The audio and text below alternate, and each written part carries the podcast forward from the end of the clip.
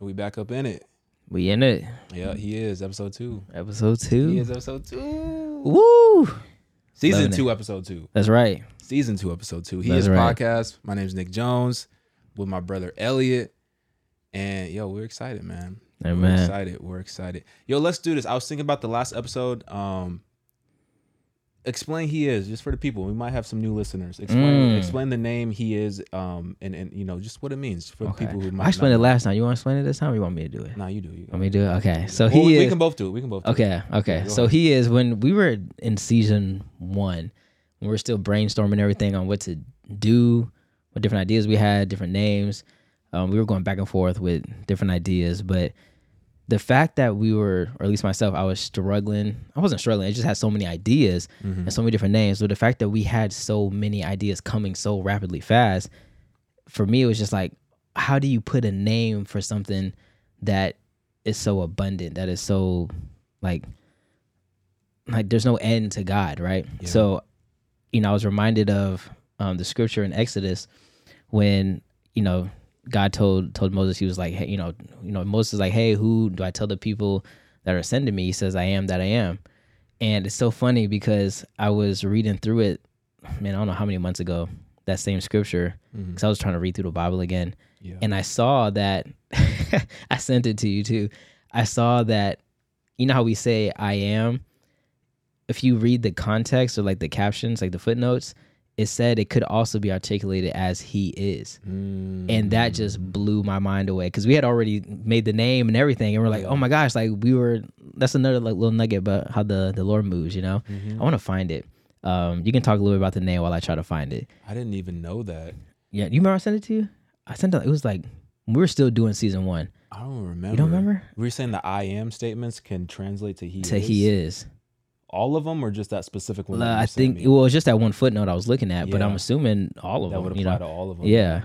Let me uh let me find it. I Uh, didn't even know that. I mean, for me, because you had initially pitched the name, and I think I don't know how long we were going back and forth trying to figure out names, but it was kind of getting a little difficult. I was trying to figure. I, I don't know. It was getting kind of difficult. So you said that, and honestly, at first I was kind of like, uh, I don't I feel like know, you wasn't really feeling that. I didn't really understand it, to be honest. I didn't really understand it. Um, but then the more we started to kind of talk about it, and you know, I was thinking it over and praying about it. I was like, you know what? That's actually a really good name mm-hmm. because God is so many. There's so much to the character of God. You can't. It can't just be explained in like, you know, one simple statement, or it can be, but within that one simple statement like even like i am or he is it's just it- it's so much bigger and so much broader because god is he's so many things all at one time i can't even explain it Absolutely. but it's like he's so many things all at one time how can you how can we figure out a name that encapsulates that encaptures all of those things right Mhm. and when you said that, I was like, dang, that kind of like clicks. That kind of resonates because we want to make this a thing where, yeah, we're having conversations and yeah, you know, we, we having jokes and I mean, we're just friends. Like we just be chopping up and just talking like this anyway, right? But we want to make sure that it's centered around God and we want to be representatives of you know who He is. So, Mhm. um, yeah, man, that's kind of that, that, that Yeah. that's me. That's me. was feeling it. That's me. Amen. Amen. so in Exodus chapter three, this is where where the context is. Verse thirteen, it says, and I'm reading out the NET version.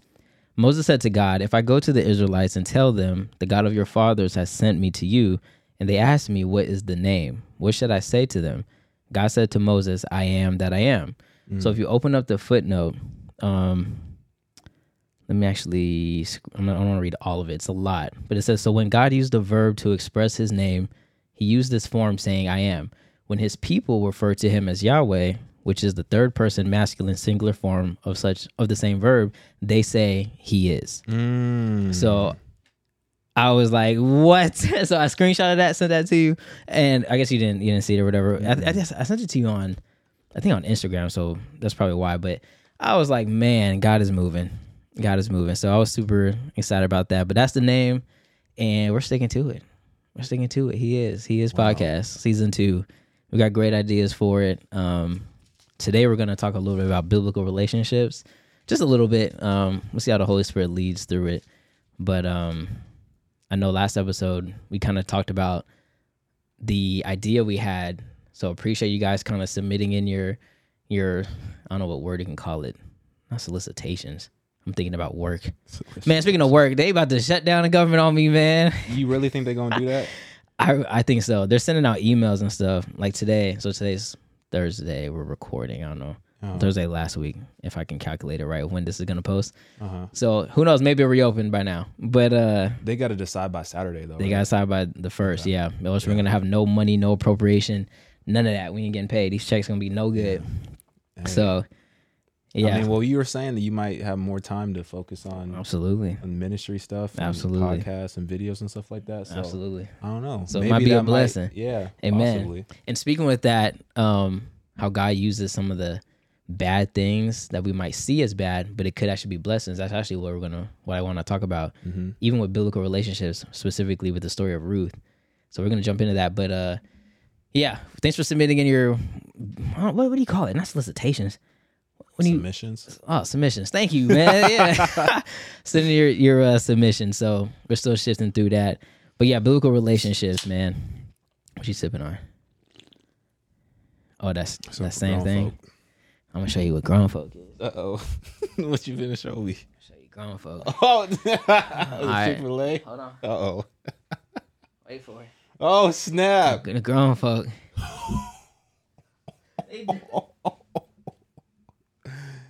the grown folk. That's how you coming? So I'm coming. Nah, this beer? dude went upstairs to change, came back and just had this, and I was like, "What?" He's like, "You like ginger?" I'm like, "I love ginger." So it's uh, I think it helps Stephanie ginger with her beer. like nauseousness. oh really? Mm-hmm. Dang, that's good. Um, but yeah, I love ginger beer. I love ginger beer. I can drink it straight, but this is like zero sugar, so it's not good, but it's fine. You know. No, I'm not gonna get into that. No. I'm not gonna get into that. What were you saying? Uh, what was I saying? I forgot. Um, we just we just talk about biblical relationships, man. oh yeah, that's what we're doing. Yeah. biblical relationships. biblical relationships. So I think Biblical well, we can start with like just. I mean, you want to talk about our personal relationships or something like for me, man. So, Mhm. so I'm in a relationship, right? And it's so funny because the framework that I have for biblical relationships has always been my framework from the jump. And I think maybe it's because, um, I don't know, like my my mom, right? She she's like so she's foreign, right? So she's from Morocco, and I noticed like a lot of like foreign women have different, not foreign, but just not American women. Yeah. They have different types of values, but it's so like genuine. You know, it's like this is the goal of mine to be like an actual wife or a mother. And, I, and I'm not saying that's not what American women have and all that, but it's just a little different. Mhm. Um, and I know those are things that you know, talking to a lot of friends of mine. Um, I mean, I hear all of them are trying to go overseas to like find wives and stuff, and it's like I don't, I don't know if you have to do all that, but I just I see the lack in Passport things. bros. Yeah, yeah. I see the lack, but I also can imagine that. Okay, vice versa, there is the lack in men as well Yeah. because those men overseas are, you know, they really men out there fixing stuff and all that. And Yeah. I mean, not, you know, so I don't know. So I I think of, um, I think we're like my- softer men out in America. oh yeah, oh yeah. Actually, I heard this um, saying today. It said, um, it said, hard times. You probably heard of it. Mhm. Hard times create soft men. Soft men create hard times. Hard times create strong men. Wait, hold on. You get the cycle. She much like a cycle. I'm probably. I think I repeated. No, I feel you. I mean, because look at, I mean, America's pretty comfortable for the most part. Yeah, You know, man. It has its, you know, poverty, you know, parts of it, but for Mm-hmm. the most part, it's pretty comfortable. We don't, we ain't, we ain't out here like having to, Trying to hunt. too much. Like we don't have to use our hands too much. Everything's already built. Like you ain't got to hunt for nothing. Like go to the grocery store and buy it. You know, we're pretty soft, and we're only gonna get softer. So, Mm-hmm. Yeah. And that's why it's gonna be crazy when this Antichrist come to power and then we all the lights turn off and they shut off all the internet and shut off all the electricity. Exactly. You know? Exactly. I don't know what I'm gonna do. Exactly. You know what I mean? But uh uh man, this ginger beer is making me got a burp or something. I don't Yeah, want to do it. Yeah, we gotta start prepping. Uh, I don't know. You believe in that? What? Like prepping? Like I do think you- period? Nah, I don't think you. To me, if I know, because I think of how bad it's gonna be, you can't prep for that. Mm-hmm. Like there ain't no prepping for it. You you need to. You might as well prep with the Holy Spirit to being able to endure. I think honestly, a one way to prep, which I don't know if people might agree with, is fast. Like you know what I mean? Like have a consistent like time of fasting. Yeah. I started. I actually talked to Julian. Did I tell you Julian called me? No. You told me he was he was gonna call me. Uh-huh. We talked. We had a great conversation Yeah. like about the Sabbath. Oh my gosh, he sent me this video I would have sent it to you, but um, you watch like the hour long videos and stuff. Yeah, I do. You actually would probably really like this one. It was amazing. So shout out Julian if you're watching. Um, it really gives you like peace as far as like Sabbath and stuff. Um, what was I talking about? Oh yeah, so I'm trying to like do a Sabbath literally every Saturday. But again, it's not like you have to do it to be saved, but you know, it is good to do it. And really, Yeah. when you know, it's not so much the religious side of doing it, but what it represents that's going to make you want to do it. Um, just man, the video he mentioned the story in the book of Numbers how somebody, like, dang, he got killed for just picking up sticks during the Sabbath. Like, this dude got killed, you know? But it's just the power of what it represents and how the Father, after he because Jesus is the Lord of the Sabbath. I'm, I don't want to butcher this guy. Hopefully, maybe I can remember to ping this in the description. But Jesus is the Lord, Lord of the Sabbath, and that's why when he was picking up food and stuff during the Sabbath, you know, that he was like, "What do you mean? I can do it. I'm fine." Um, God created the heavens and the earth in six days, right? And the seventh day He rested. So when the Father rested, He rested in Jesus, Mm. because Jesus is our rest Mm. it, this I'm I am confident this is gonna blow your mind. Just um, he's explained it a lot better than I can. So thank you, Julian, for sending me that. Um, but yeah, I'm trying to do a Sabbath every Saturday, and so I did for the first time last Saturday, and I fasted the entire day. I told you about that. Yeah. Um, it was amazing, bro. Like I'm telling you, the oh my gosh. Literally, I just stay. You know, I wake up and I I've talked about last episode. I just wake up, stay in bed, and just pray. I just had that longer, mm-hmm. put on music and stuff, bro. I was hearing from him, man. Mm. Like, I mean, we always hear from him, but it's like I was hearing from him. So I definitely mm-hmm. recommend Sabbath, resting, being intentional. That was just the first day, and I felt like God was saying, "Elliot, this is just day one. I have so many things I want to tell you and show you." So I'm like, Lord, I'm all for it. So, so yeah, uh, man, I'm getting all over the place, No, it's all good. but uh, I kind of, I kind of pointed you in that direction. yeah, no, you're good. um, what were we talking about? We're talking We about haven't even really got. I think you were just going into the relate. Oh, your personal relationship. You, Oh. were, you were talking about how yeah. So you like you you model your mom- previous relationships off of like Yeah. like yeah like yeah yeah so um all my life i've always been attracted to and this is just me but and i've always felt like outcasted by it but then i found out is i mean by the grace of god it's all biblical stuff i never been into like the woman that's out there just like you know like every guy i mean it's fine every guy wants her but like talking to every guy and just like you know like been sleeping with every guy. I mean, I love a woman that is like fun and you know, like my girlfriend, she's super fun and so funny. Mhm. And it's just like it's all the attributes that can be, but it's still like with modesty, and Yeah. that is actually more attractive. It's not, and it's weird because you know, I don't know how it's perceived as like a like a oppressive thing. It's not. It's like a. It's literally like you're better to to me. You know. Um. I think it's looked at as like prude. Yeah, but it's not, bro. It, I mean, to me, That was such So- a negative word, like in high school. prude. Yeah. Oh, you're a At prude. least, well, it, when I went to school, if like a girl was prude, that it was like Like nah. prude meaning she ain't trying to let you like grab her up or nothing. Yeah, but even just like dressing like modestly w- Oh, was considered Yeah. like prude, you know? Yeah, I know what you mean, And like not wanting to like go to parties and get drunk and stuff like that. That's like prude. It's like bro.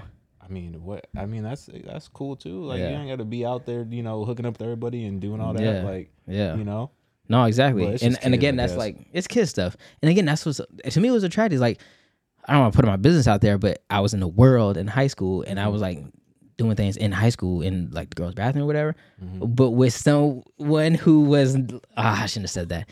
Whatever. It was with someone who you like. She was gorgeous, but like it, she wasn't out there. She was what would be a prude. So it's like again, I'm saying this like characteristic traits always been with me all my life, even when I was in the world. you wildin'. Bro, you was do doing you worse. mean? I was not doing worse. Anyway, that, you guys, that's not glorifying it too. By the way, it's really not because it was bad. Um, Wait, you were saying that she wasn't the type that you would expect to do that. exactly. Uh huh. and that's what turned you on. No, no, it? no. It's just who she was at first because she was what would be like a prude. Yeah. Is what I mean. She wasn't, go ahead. Let me but see you know, where you gonna go with this. You know what I mean? ahead. So I'm just saying that whole like characteristic of like you don't have to be out there is what I'm saying. And guys, again, don't for, for me, I don't think don't you know people get it. I think people get it mixed up that oh it's because the guy's giving you much attention because you're sexually like you know voluptuous or whatever like Yeah. equating that you talked about it last episode with like oh they like love you to respect you or not love you but they're gonna like try to pursue you in a romantic way that's intentional Yeah. know that that's just not the case it's like two different categories at least I I think you know like Mm-hmm. and they could be both categories but to be both you gotta have both like there's just people that just oh yeah like you know man there was a song nah, I ain't gonna say the lyrics of the song but it's like might as well. You done said Nah, a I'm whole not- lot more than that. So go ahead. And say nah I'm not gonna say it um Is it that bad? I'm not gonna say it right, I'm not gonna. I'm not. Gonna it's actually not bad at all but I just don't want to I don't want to say I don't want to like glorify any of that stuff Yeah. but it's just saying like guys like you will be like you don't want to be like oh i'm out there and stuff and now people like me but it's like they're not gonna they don't like they don't respect you from a, a place of a wife is what i'm saying. Mhm. because no one wants to wife someone that's what you would say not a prude. Mm-hmm. Someone that's like out there kind of thing. It's mm-hmm. like you know we have fun and all that but all said and done now you get of age and now you're like this is boring or this is just dumb and stupid. Mm-hmm. Now i'm in my late 20s 30s now i'm trying to be serious and it's like no. And it's like value yourself you know because that mindset that you take for years i think you know men see that and it's like i can't put that someone in that mindset as like a wife for me you know and the same way with the guys i mean with the girls i would think you know um You mean like a guy who's like running around, running around and stuff. Like, why would that? you then? I mean, I don't know if it's maybe different. I can't speak for the women, but like, if I was a woman and if I knew a guy was running around just treating girls disrespectfully and like being a f boy, you know, whatever, like all, all of a sudden like all straighten up. Like, I think because of like standards and stuff, or like, um, what is it? Not standards. Uh, you know how things are like different, which is like you know, um, I think that it's not so much as like a bad thing. You know what I mean? Like it's not equal in that sense, and that's where I can get understand when people are like, "Oh, it's not equal for men and women." Like, oh, that's not fair. Mhm. But it's like you still wouldn't want a man like that, you know? Because okay, how's that mindset? I'm probably not making no sense.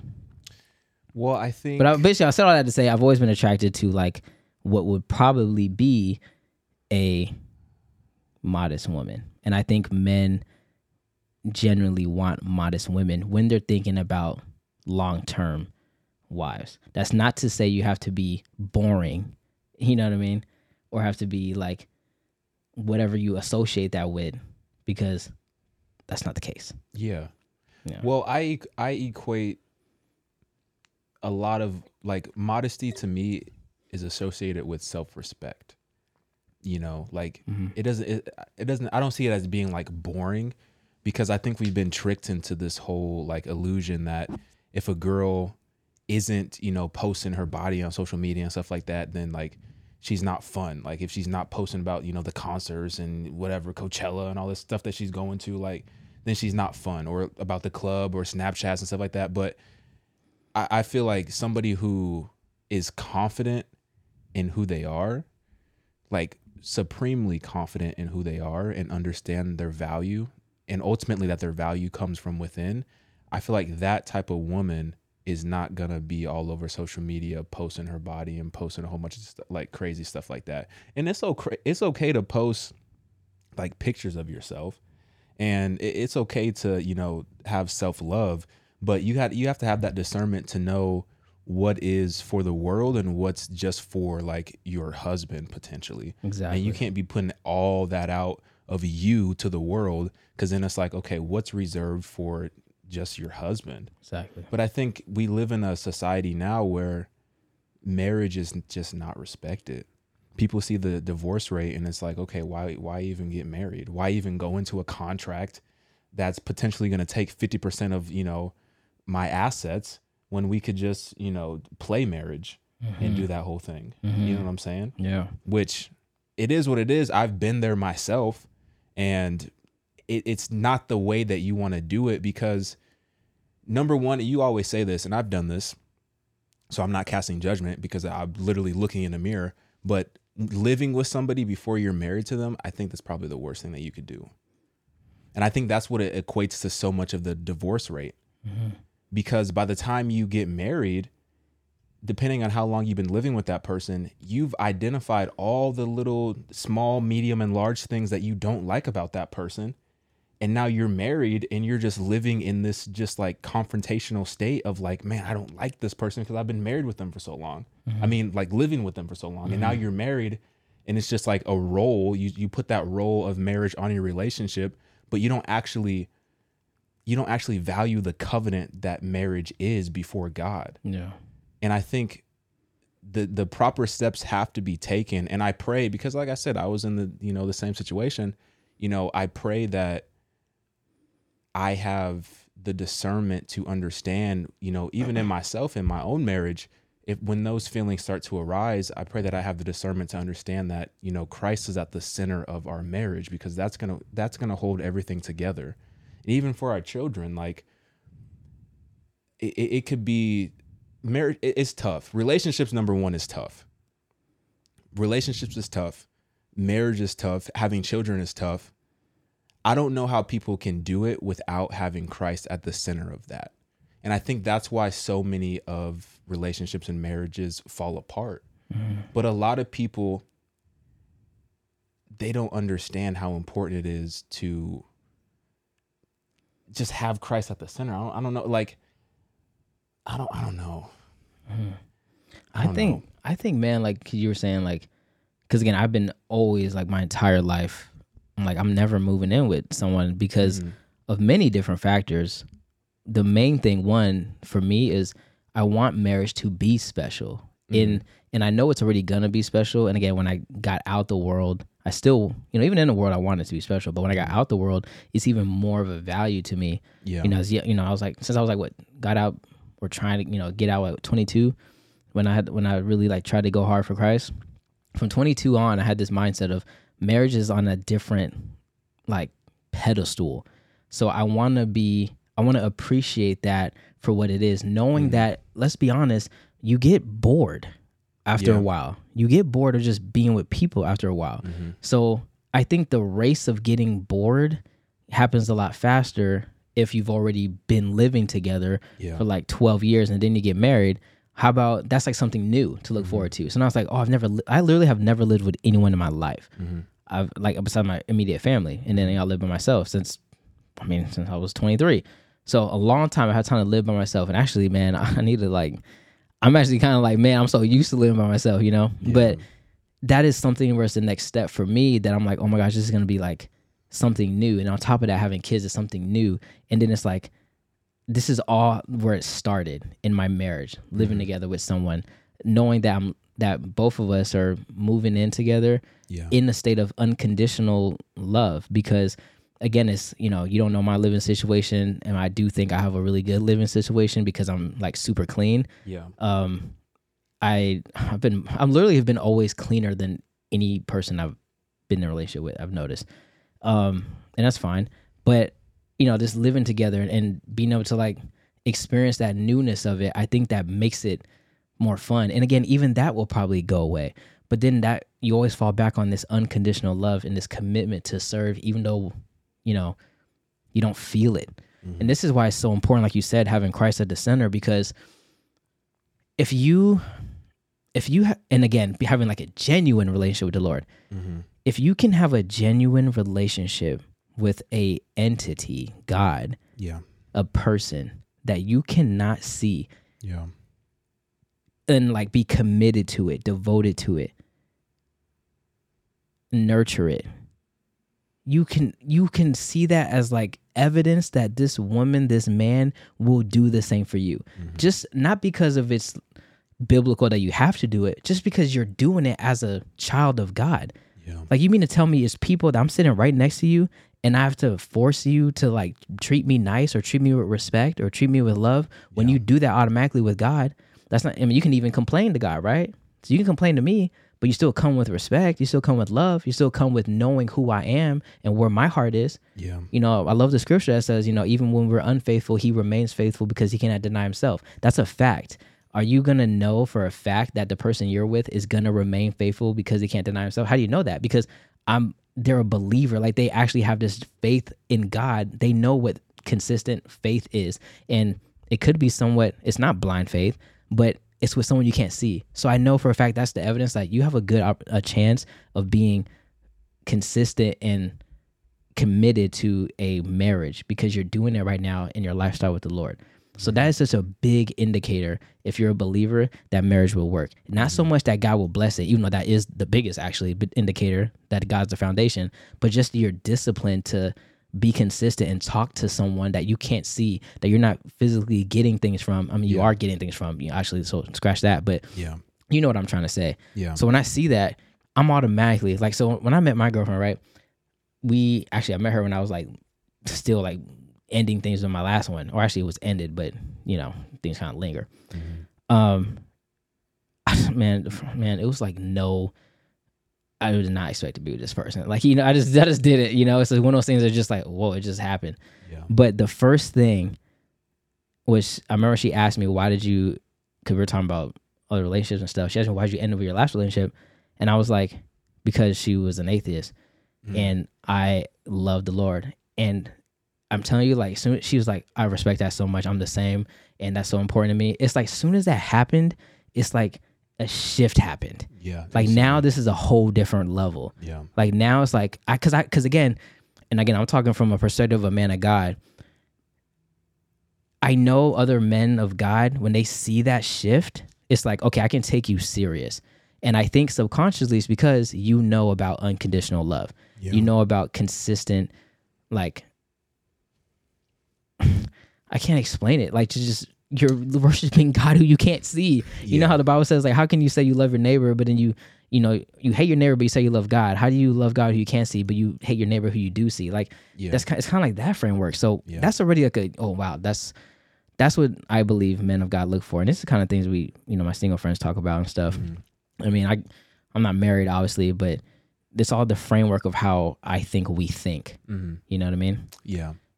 Well, um, And I notice we're we're like, no one thinks like us. yeah. Well, I think that instantly gives a, a deeper level of intimacy in the in the relationship when you can connect on a spiritual level like that.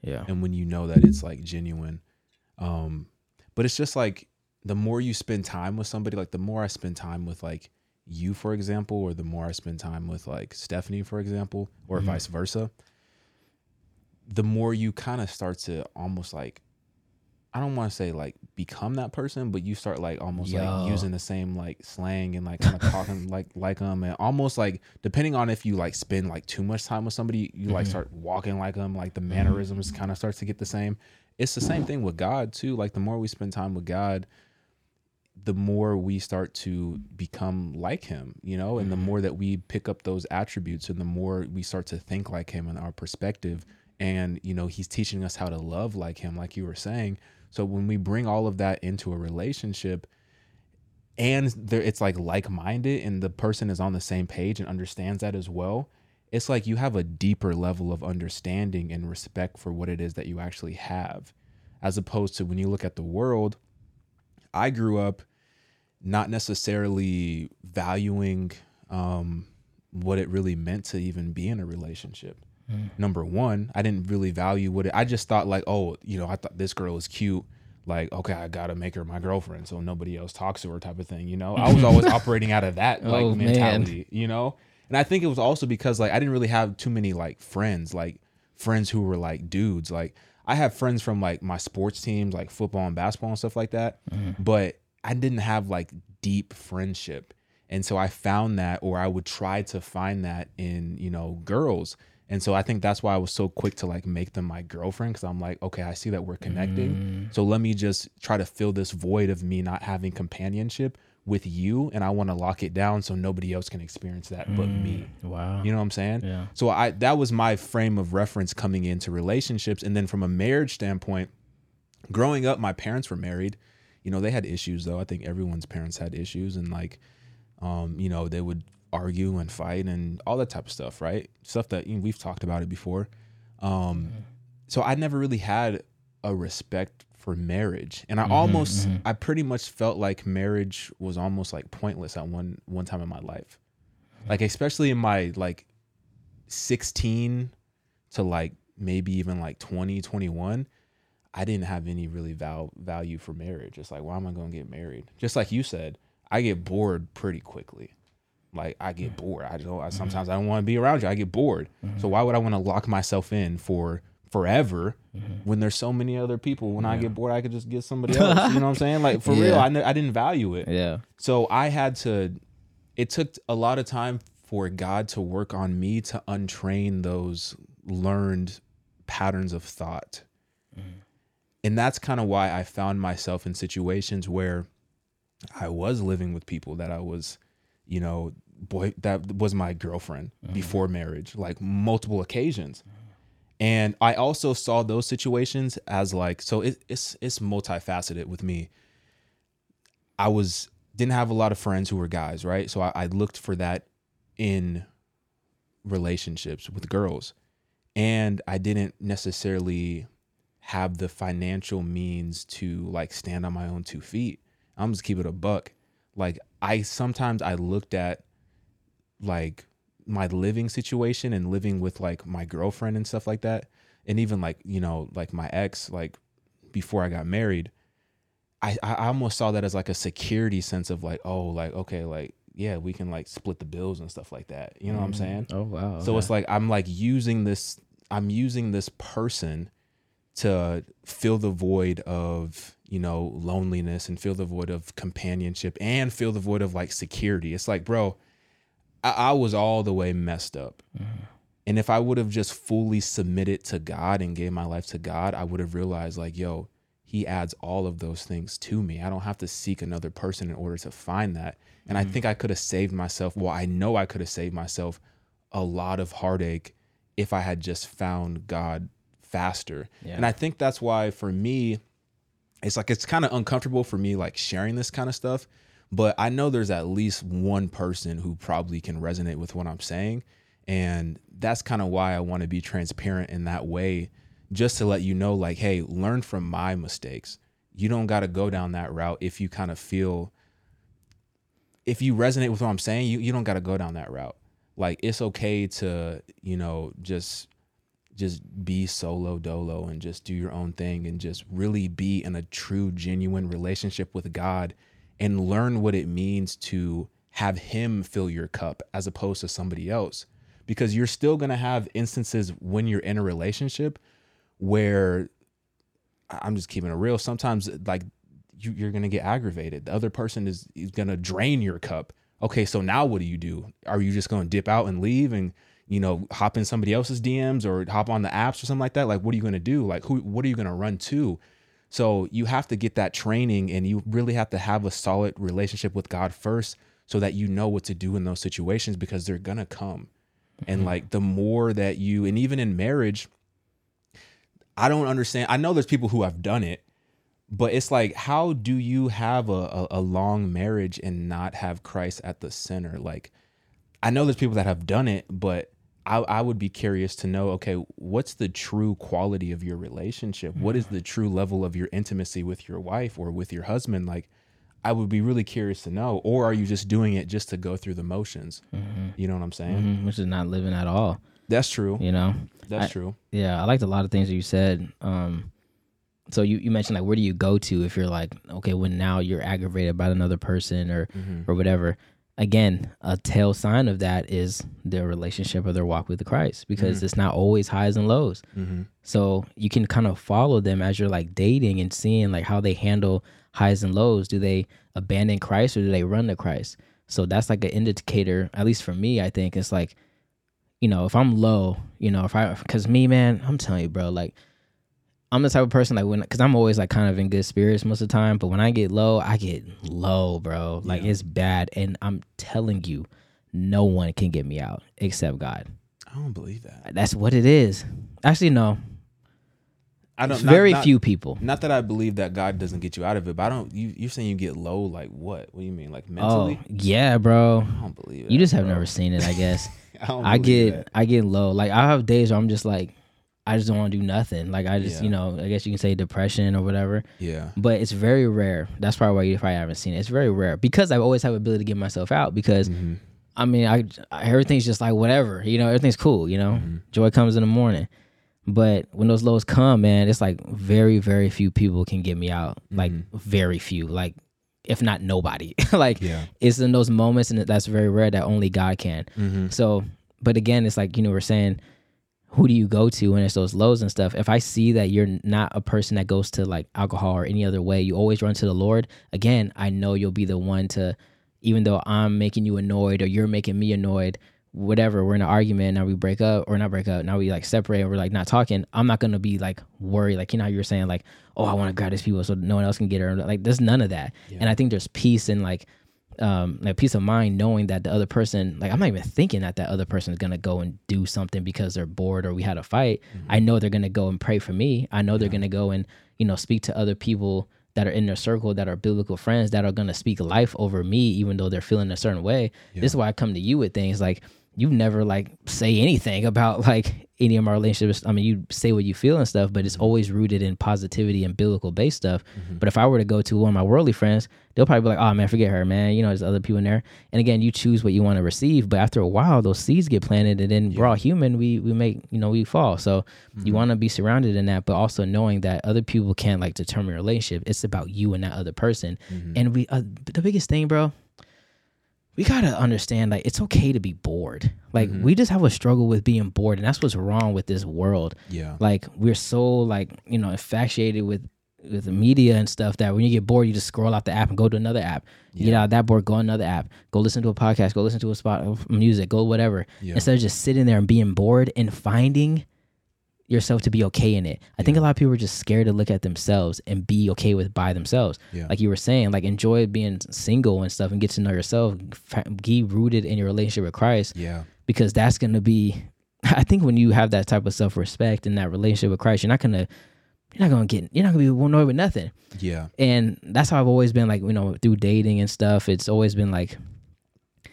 I mean, I don't know. I never really, I guess, struggled in like communicating with girls and stuff. But Yeah. if there ever has been a time where it's like, ah, like it didn't work out, it's never like, oh, I'm, you know, I'm done, I'm low, because you know that God has a plan for you and He's ordering your steps. Like it's gonna be all okay. Yeah. So I don't know. Yeah, back to like like living together and just experiencing things. Like Yeah. those are all things that are like I think.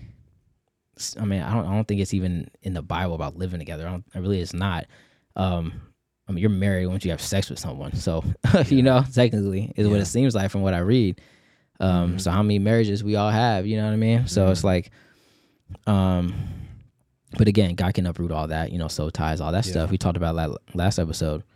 Um, but we talked also like how precious that is. Like you know marriage and what you do in marriage you know Yeah. both physically but also just relationship wise you mentioned something so amazing. And to me that's something i look for is now are we speaking each other's languages? And i notice because i always have like in every like relationship i am even like one now like it's always like sir, i literally have i I always think of something new every month. Like i have a new saying every month. Mm-hmm. like literally like right now this month actually i just switched it up today. It's funny this is literally the conversation i have. So i always be like oh that's hard and then like that's kind of like I was saying that a lot, and it was just like sticking in her mind. Now she's saying that's hard, and I was like, yeah. But now today, literally today, I was like, oh, that's tough. Like she'll say that's hard, and I was like, that's tough, and she was like, mm, I like that's hard better. I was like, no, you don't understand. Now that you say that's hard, I'm gonna say that's tough, and then now we go back and forth, and now I said that's hard on like a message, and she's like, that's tough. I'm like, it's like little fun things like that. So honestly, what I do Yeah. is I keep it going. I make it.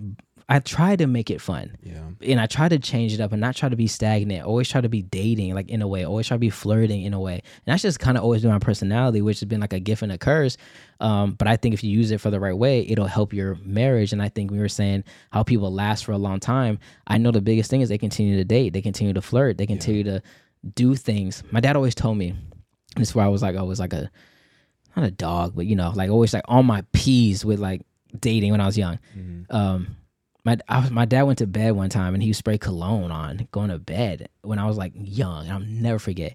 I was like, Daddy, why are you wearing cologne? You wear cologne when you go out to like the store or like whatever. And he goes, oh, Elliot, the same things you do to get a woman, you got to do to keep a woman. Mm. And he didn't mean it like you're gonna leave because whatever, but it's just like you got to be intentional, like of trying to like court the other person still. My so my girlfriend she works out a lot, right? And she's like, she always always says hi for baby, hi for baby. Like it's always like for me, and she lets me know it's like for me because she knows like okay, people want someone attractive, Mm-hmm. and that's you know you find attraction in many different ways.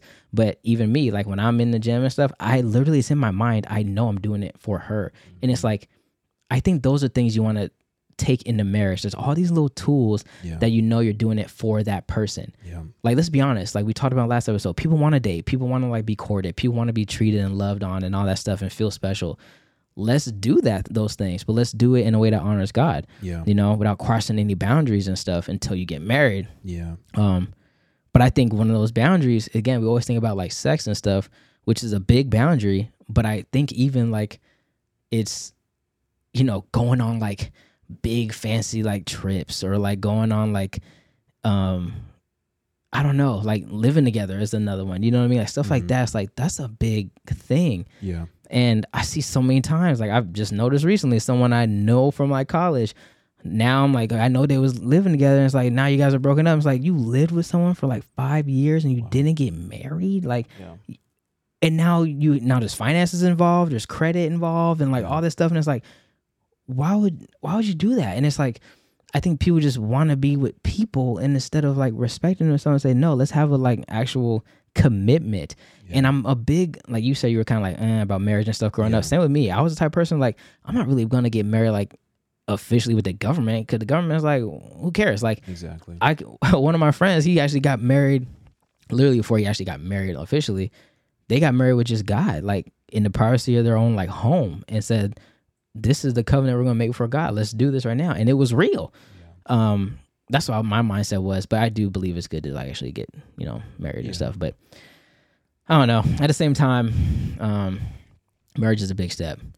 Like it's huge, and it's, it's a big step. Yeah. as a lifelong commitment. Well, relate. I mean, relationship. Yeah, it's a lifelong commitment, and and, I mean, it's a covenant. But also, Yeah. like relationships, just in general, like dating is hard. And Yeah, I was thinking, like, you know, one of the but your skin very important. Oh, I appreciate you, bro. Yeah. one of the very one of the like essential things that I think about in terms of establishing establish establishing a Mm-hmm. relationship with God before you get into a relationship with another person Mm. is the fact that in my opinion your relationship with God is going to be the most challenging relationship that you have on this earth because nobody knows you like God knows you.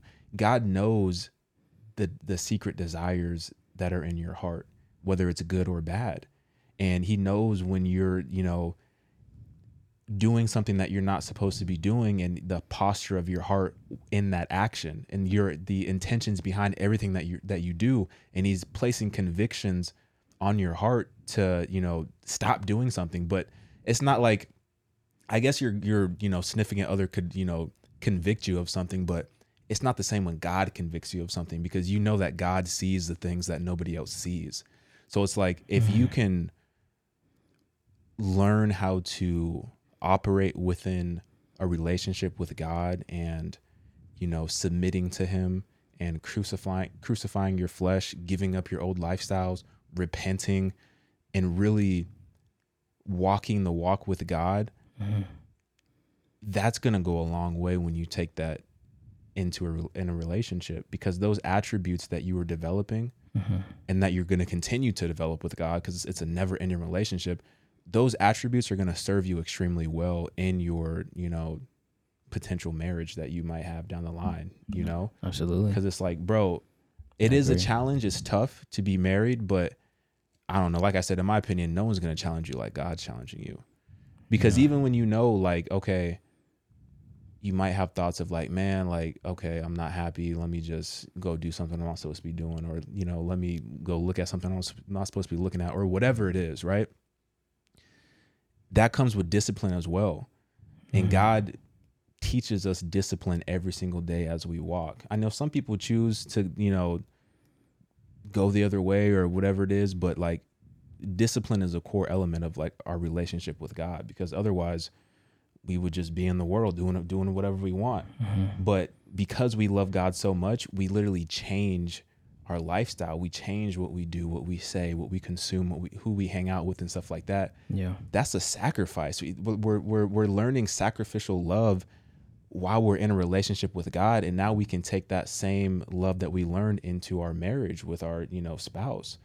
I think it's super beneficial and it's like for anyone who doesn't know Christ, like I said, it could work, but man, it's just I think it makes it a whole lot easier, especially when Yeah. both parties are on the same page and both parties Yeah. understand why they're doing this in the first place, you know? Right. And for me, I was talking about like, you know, we have a call to be fruitful and, and to multiply. Like, I think the will of God is for us to be married with, you know, a believer who's on the same page as us Mm-hmm. um, spiritually and have children and raise those children to be believers and be strong in their faith as well so that they could grow up and, you know, glorify God and continue Mm-hmm. the cycle but that starts with our personal relationship with God, and then we take that into you know our marriage and our relationships. You know, yeah. so that's kind of what I'm thinking. But Yeah. it's tough nowadays. It is tough. It's tough is because tough there's so many different avenues to date. There's so many people that we can see on social media. There's just so many options. It's just like Yeah. And you grow up and people tell you, take your time. There's so many options. There's so many options. you're young, like You're all that kind of young, stuff. Yeah, yeah. I respect a lot of people that get married like young. I, I, used think to think it was corny, I used to think it was corny but too. I respect it a lot now. hmm I respect, respect it it a lot, lot. now. because some of the things like when there's something that's to be said about going through stuff with somebody too. Yeah, Like the reason why like we're such you know great friends is because we've been through stuff. I've seen your lows, I've seen your highs, you've seen mine, um, you've seen several relationships. Mhm. Um, those things like when we make it out of things together, it's like, oh my gosh, like it's just it's just like man, like I, I- it makes us closer, you know, and it makes you more likely not to leave. I think not that it's like you're just not better. The world can make you think anything's better, but like Yeah. when it's when it's tethered, when it's like or weathered, excuse me, like when you Yeah. go through things, it makes you tighter. That's why I think there's a reason why God makes trials come to your life or allows things, excuse me, so he can bring you through it and it makes you Mm-hmm. even closer to him and it's more intimate. So when people, you know, they they fall more in love, I think when they have kids and stuff, not to say cuz I've heard people say, "Oh, it'll help your relationship if you have a kid." Mm, like just just, do that kid purposely like it's yeah, just have a Yeah. kid like no when you actually love each other not and you have a kid and i'm talking about having a kid feeling that love but also dealing with raising a kid Mm-hmm. or like diapers and late nights and all that stuff i can imagine that'll bring you closer because it sucked but Mm-hmm. you made it through together and you shared that suffering together and you relied on one another and then you grew in stronger that's really good. you know so I, I imagine all those things so doing that at a very young age also having that much energy at like maybe 22 or whatever and you're married and stuff being able to do that and then growing old and like finishing college or like all that stuff is like man you guys been through a lot together like it'll be like no question of who you're thinking about Yeah, you're thinking about the one like you mentioned last episode, like with Stephanie, how she held it down like for you. Those are the the things you look for. Mm-hmm. Like you see that when you go through hard things, and it's like, bro, you will never have to worry about your place in my life because yeah, because of not what you do for me, but where where you saw me at my low and still stayed and supported me and believed in me, and how God brought me up, and mm-hmm. you were there as a witness to it, and you were praying for me and brought us both up together. It's amazing. And again, like having God on both sides, like 'cause I know God is for me. You don't. No one has to tell me that. No one can ever trick me. No one can ever nothing. I know God is for me. I know it. No matter what I face, I can be in the middle of a desert, dying, suffocating, can't breathe. Crows circling, waiting on me. You know, or what's how what's the name? What's what's those little Vultures. Vultures. Thank you. Yeah. Waiting on me to just fall out, just so they can on my hairline. yeah. Straight for the hairline. Straight for the hairline first. I'll be like, God is for hurts. me. Hit me where it hurts. Yeah, y'all know how I feel about my hairline. I said, y'all probably don't know. Oh, this hairline going, bro. I can feel it. Just, hey, just do what I did, bro. No, I'm gonna go to Turkey, man. Get one of them things. You gonna get the, the transplants? that never happens to me. Let me. me come. I'm just Let me kidding. record it. I would never do that. I'm gonna I'm gonna go like you, man. My dad went bald a few times. Actually, I, you know my dad shaved my head bald one time when I was a kid Really? because I wanted to be like my dad. I was like, shave me bald like you. He's like, okay. Yeah. And I did. I was like eight years old or something, maybe seven, bro. No, it's like seven, bro. That was dumb. But look at the love that you had and the admiration that you had. Isn't that crazy? That is you're willing to literally shave your head because you want to be like your dad. That's pretty cool, though. bro, when you think about I never like even that. think about it like that, That's really cool. bro. You know, bro. You ever thought I was talking. I was actually talking to my girlfriend about this. I was like, man, I I remember because I used to catch my dad praying. Mm-hmm. I haven't in like years. Um, I'm sure you maybe does, but I remember I was a kid, and this is when I wasn't a believer, and I would catch my dad praying, and it's like, man, like, what is he doing? Like he's like it was like it was magic. It was like magical. Like you know, as a kid, you know, I know it's not magical, it's spiritual, but it was like, whoa, what is going on? Like he's talking to God. Like, is he Mhm. talking about me? Like, is he talking about mom? Is he talking about? Is he praying for us? Is God's gonna do something? It was like God's going to do something because you are praying, and I know it. It's because again, man.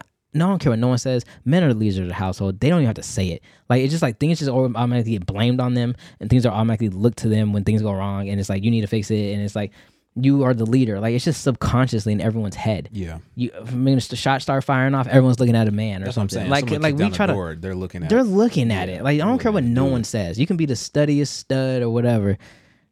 You looking at a dude. yeah. But and speaking of that, studiest stud. I Yeah, just got what you you, know, you got what I'm saying. I felt like you missed it. I was like, this dude should have laughed. Missed it. Yeah, I was like, let me not say nothing. Then he can be straight stud, bro. I'm you looking at a dude. So and again, like you want to have you want to look at a dude, you know, but a dude that is a righteous man, kind of like Boaz, which we're gonna get into that yeah, with the Book of Ruth. So yeah. I, I so I told Nate I was like, yo, we should read like the the Book of Ruth and kind of prepare. Mhm, And it's only four chapters, mhm. so I'll just do like a little synopsis for it. yeah, So Ruth, so in the land of Judah, right? In Judah, we know that's where the Messiah comes from. Real quick, with this idea of just relationships and hardships, I know many of you watching, myself included.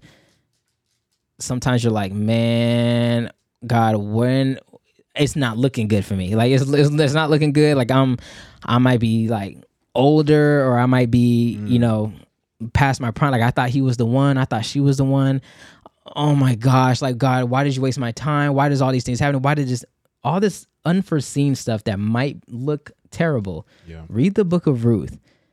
It shows like there's so many things in it, not just biblical relationships in my uh, eyes, but just how God uses literally terrible times and brings out this great relationship that ends up bringing up the Messiah. Yep.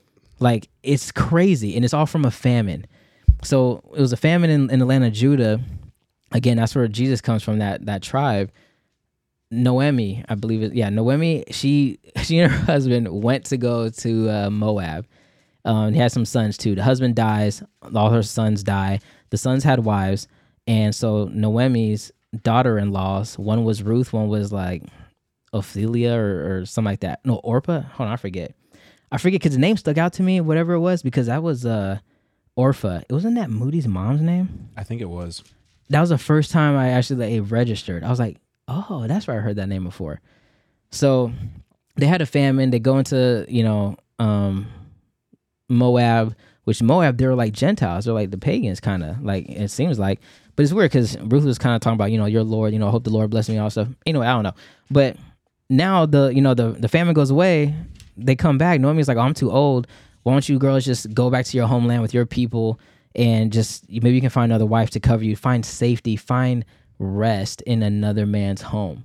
Now that's the key. Like you want to i know women want to find rest with men. I don't know i don't think women want to quarrel. I don't think women want to feel uneasy. I think mm. women want to have a place where they can say this is home this is rest i'm at peace and i mm. can be in my feminine. I really do believe that's the case. Same way men want to be in their masculine i believe but you got to help men be able to be in that role to be in their masculine. Yeah. that's why I would never let a woman try to like be in, like make me feel like I'm not masculine. Like uh, i you can't. First of all, you can't. You know. But two, like you.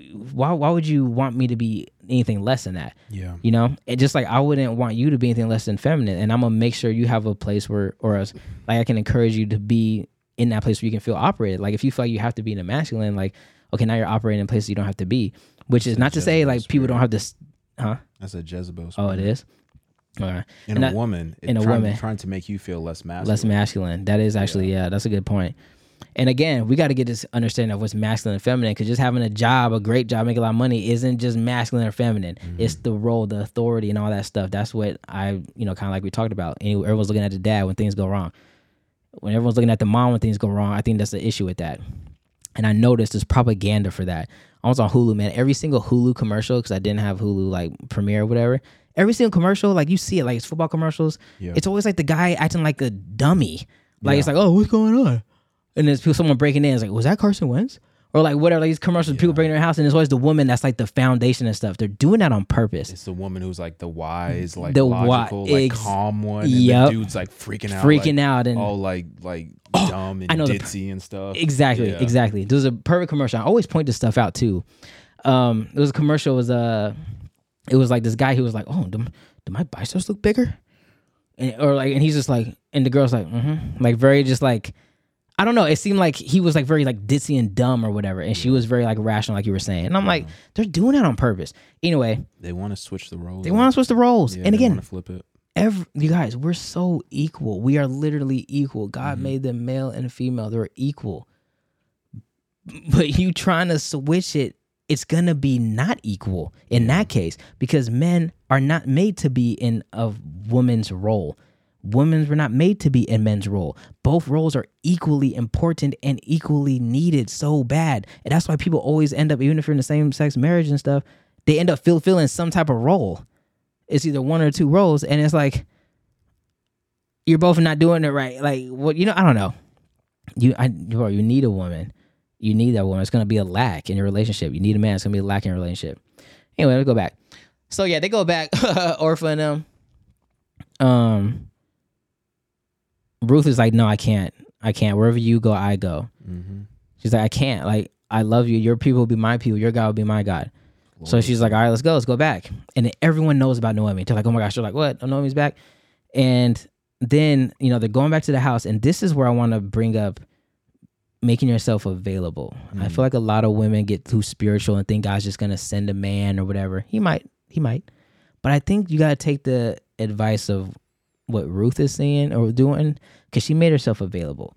Noemi said, go out there and go glean in the fields and see if someone catches your eye in a way, something like that. I forget the scripture, but it was like, see if someone finds favor in you or something.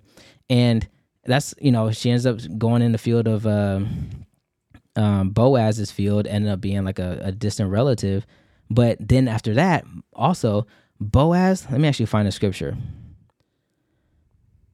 Um, because Ruth went in there, she's wearing like regular clothes. I think they're I did some studying. She's wearing like widow's clothes because it was like widow attire that you wear. Mm. But then eventually, when she goes back again, you know, to when Naomi's like, "Go put on your finest clothes," she was trying to make herself look right, you know, as best as she could, um, showing that she's available. But again, in modesty. Um, let me find the scripture. But But she was respectful all throughout the process. who I mean, Ruth? even yeah, Ruth. Yeah. Even the fact she was respectful and loyal all throughout the process. yeah, Even the fact that she went with Noemi and was like, "No, I'm going wherever you go." uh-huh. And even the clothes that she was wearing and the you know the widow's clothes, like being respectful to her late husband in that regard as well. Mhm. Like that's what I'm kind of noticing throughout the the opening themes of the story. Yeah. Yeah. No, that's absolutely. And you, again, talk about the respectfulness and stuff. Ruth was a a noble woman, and that's what I wanted to highlight because Boaz commended her for being a noble woman because of what she done, but also her character. That same word of like noble woman, that's the same description as fa- is found in Proverbs 31. So Mm. Ruth was what is a Proverbs 31 woman. Everyone talks about on Proverbs 21, Proverbs 31, Proverbs 31.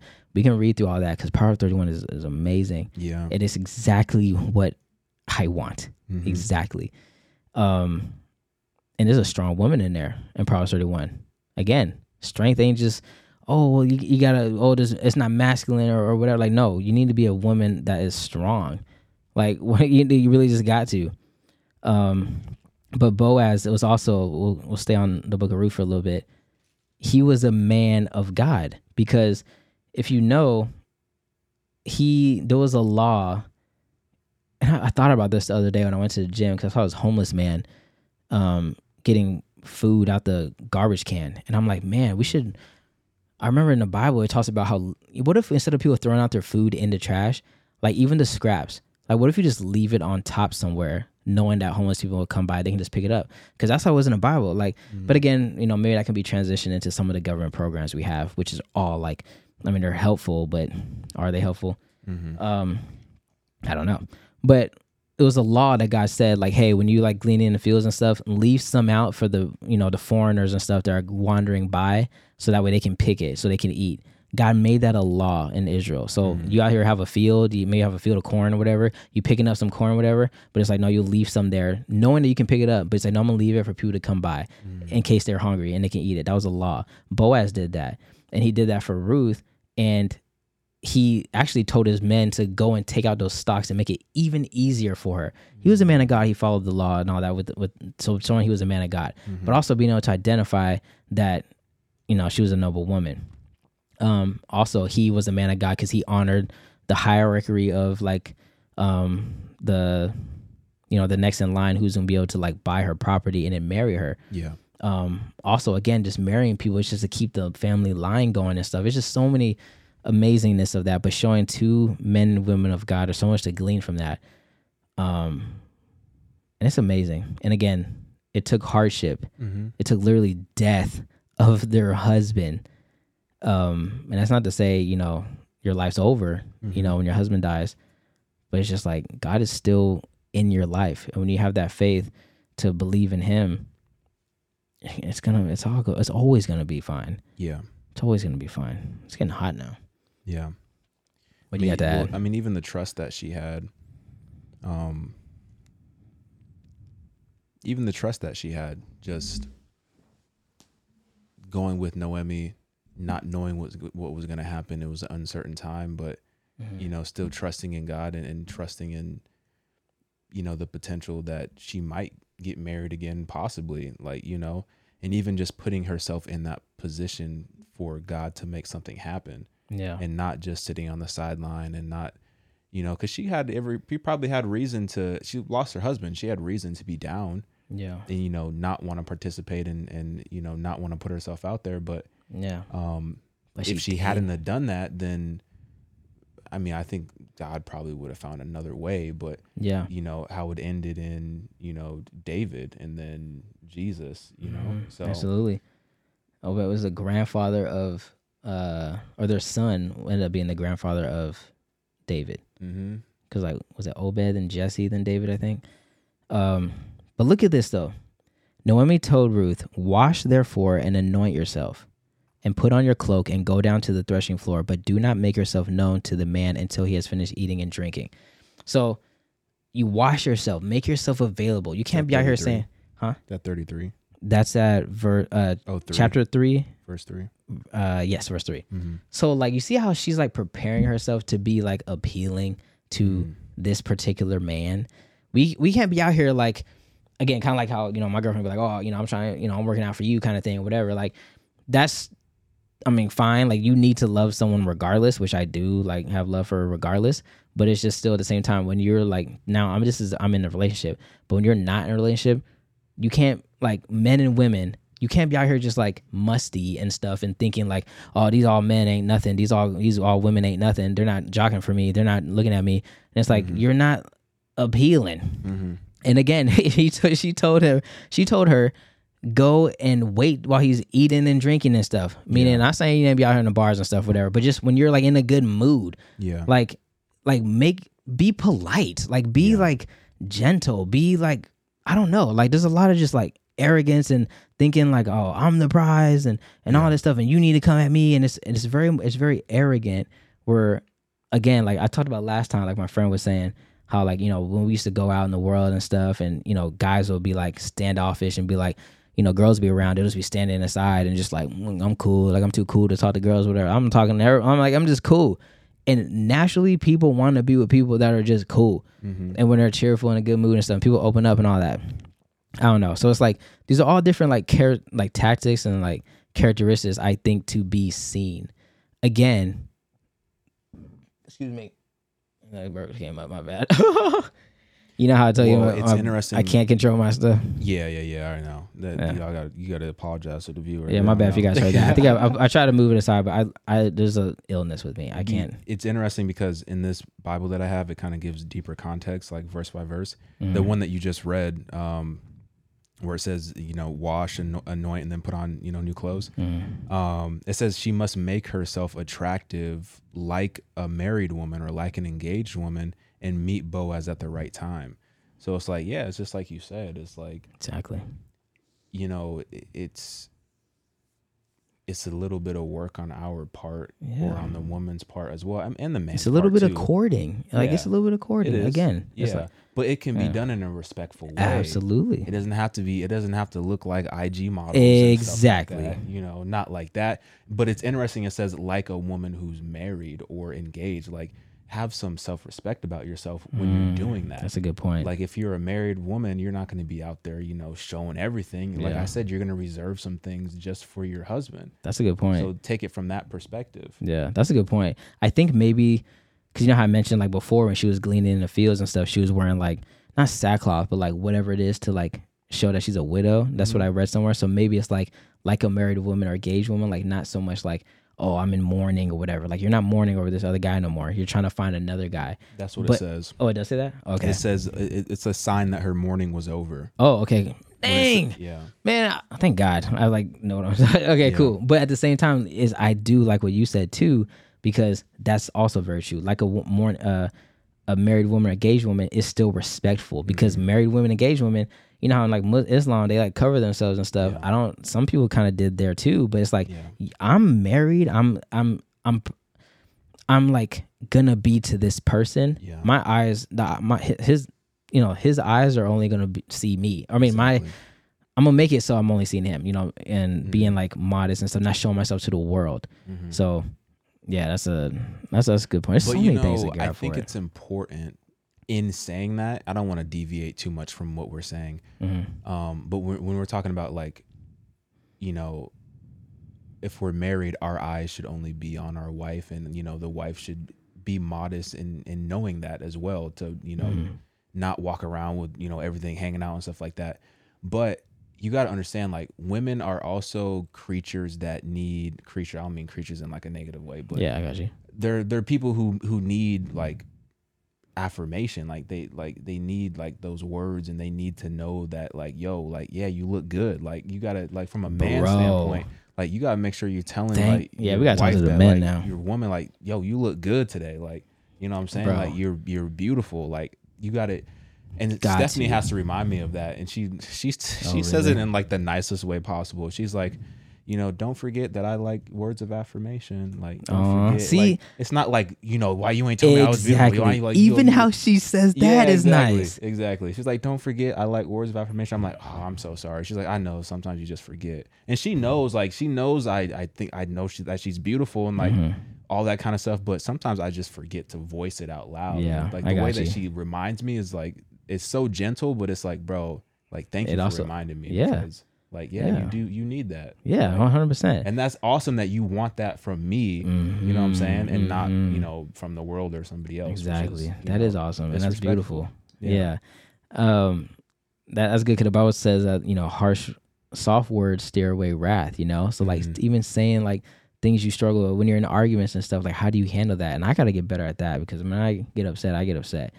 Um, it takes a while, but once I'm there, I'm like upset. Mm. Um, you, you there I'm there again. It's like it, it, it takes a while for me to get anywhere, but when I'm there, like when I'm low and I'm depressed, I'm there. yeah It's bad. Um, and even when I'm like super excited and happy, I'm excited. you Ain't no coming down. It ain't no coming down.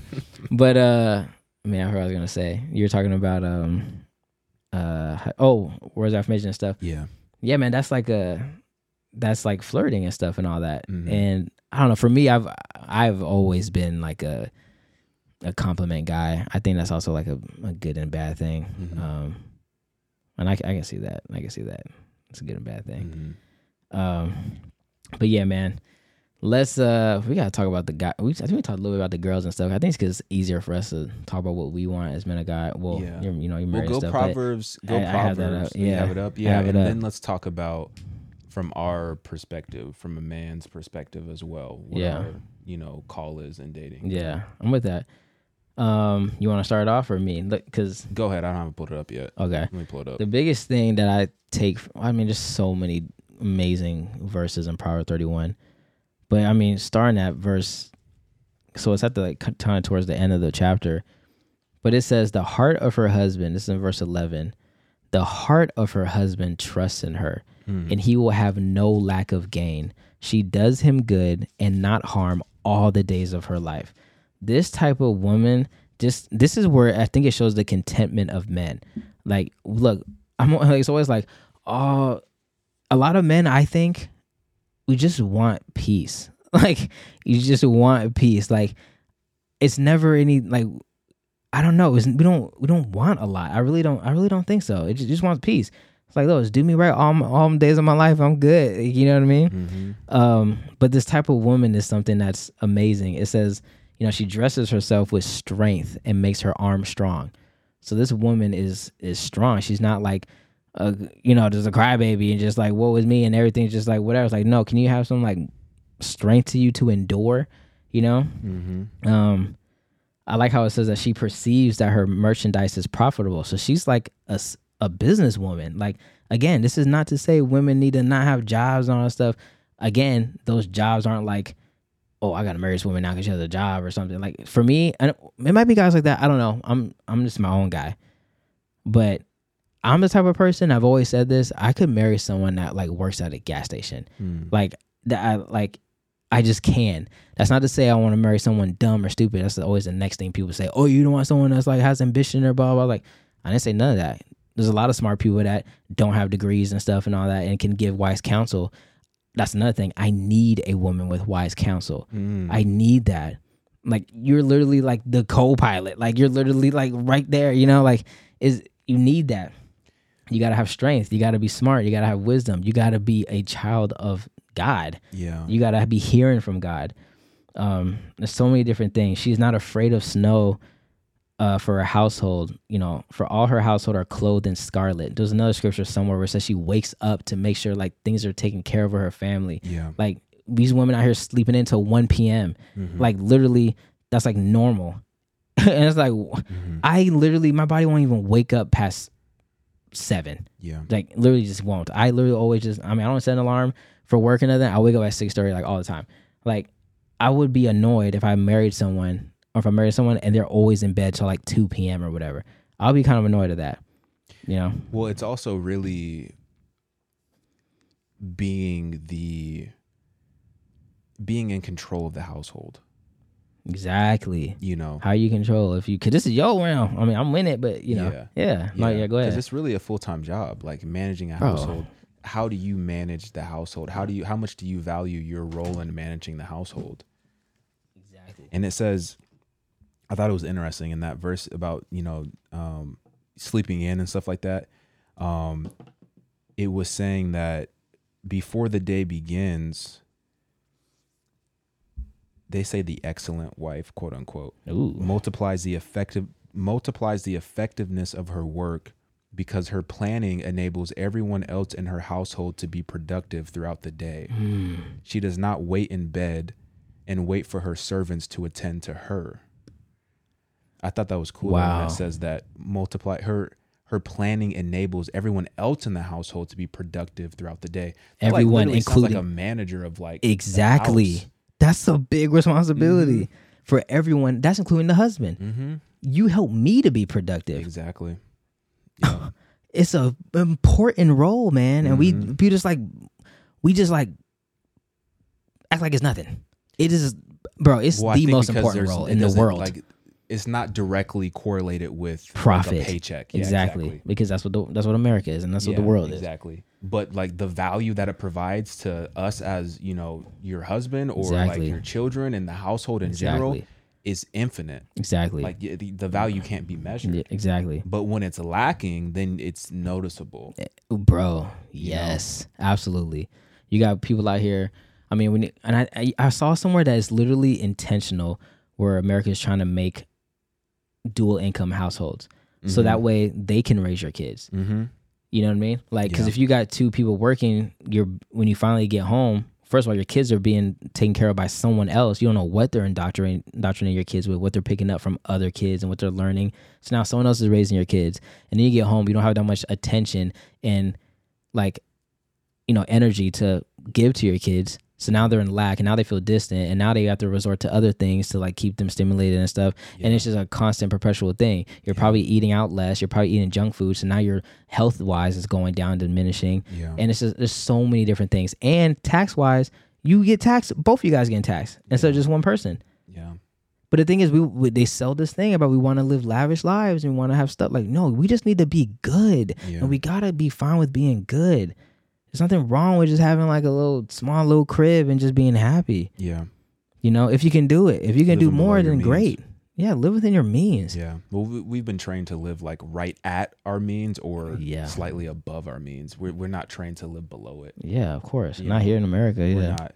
But also, I think you went into it. Was it verse? You were talking about verse 16. She considers a field and buys it with Mhm. the fruit of her hands. She plans a uh, she plants a vineyard. Mm-hmm. Um, in the deeper context of it, just in this Bible, that is, Mm-hmm. it talks about how that demonstrates a sense of financial responsibility.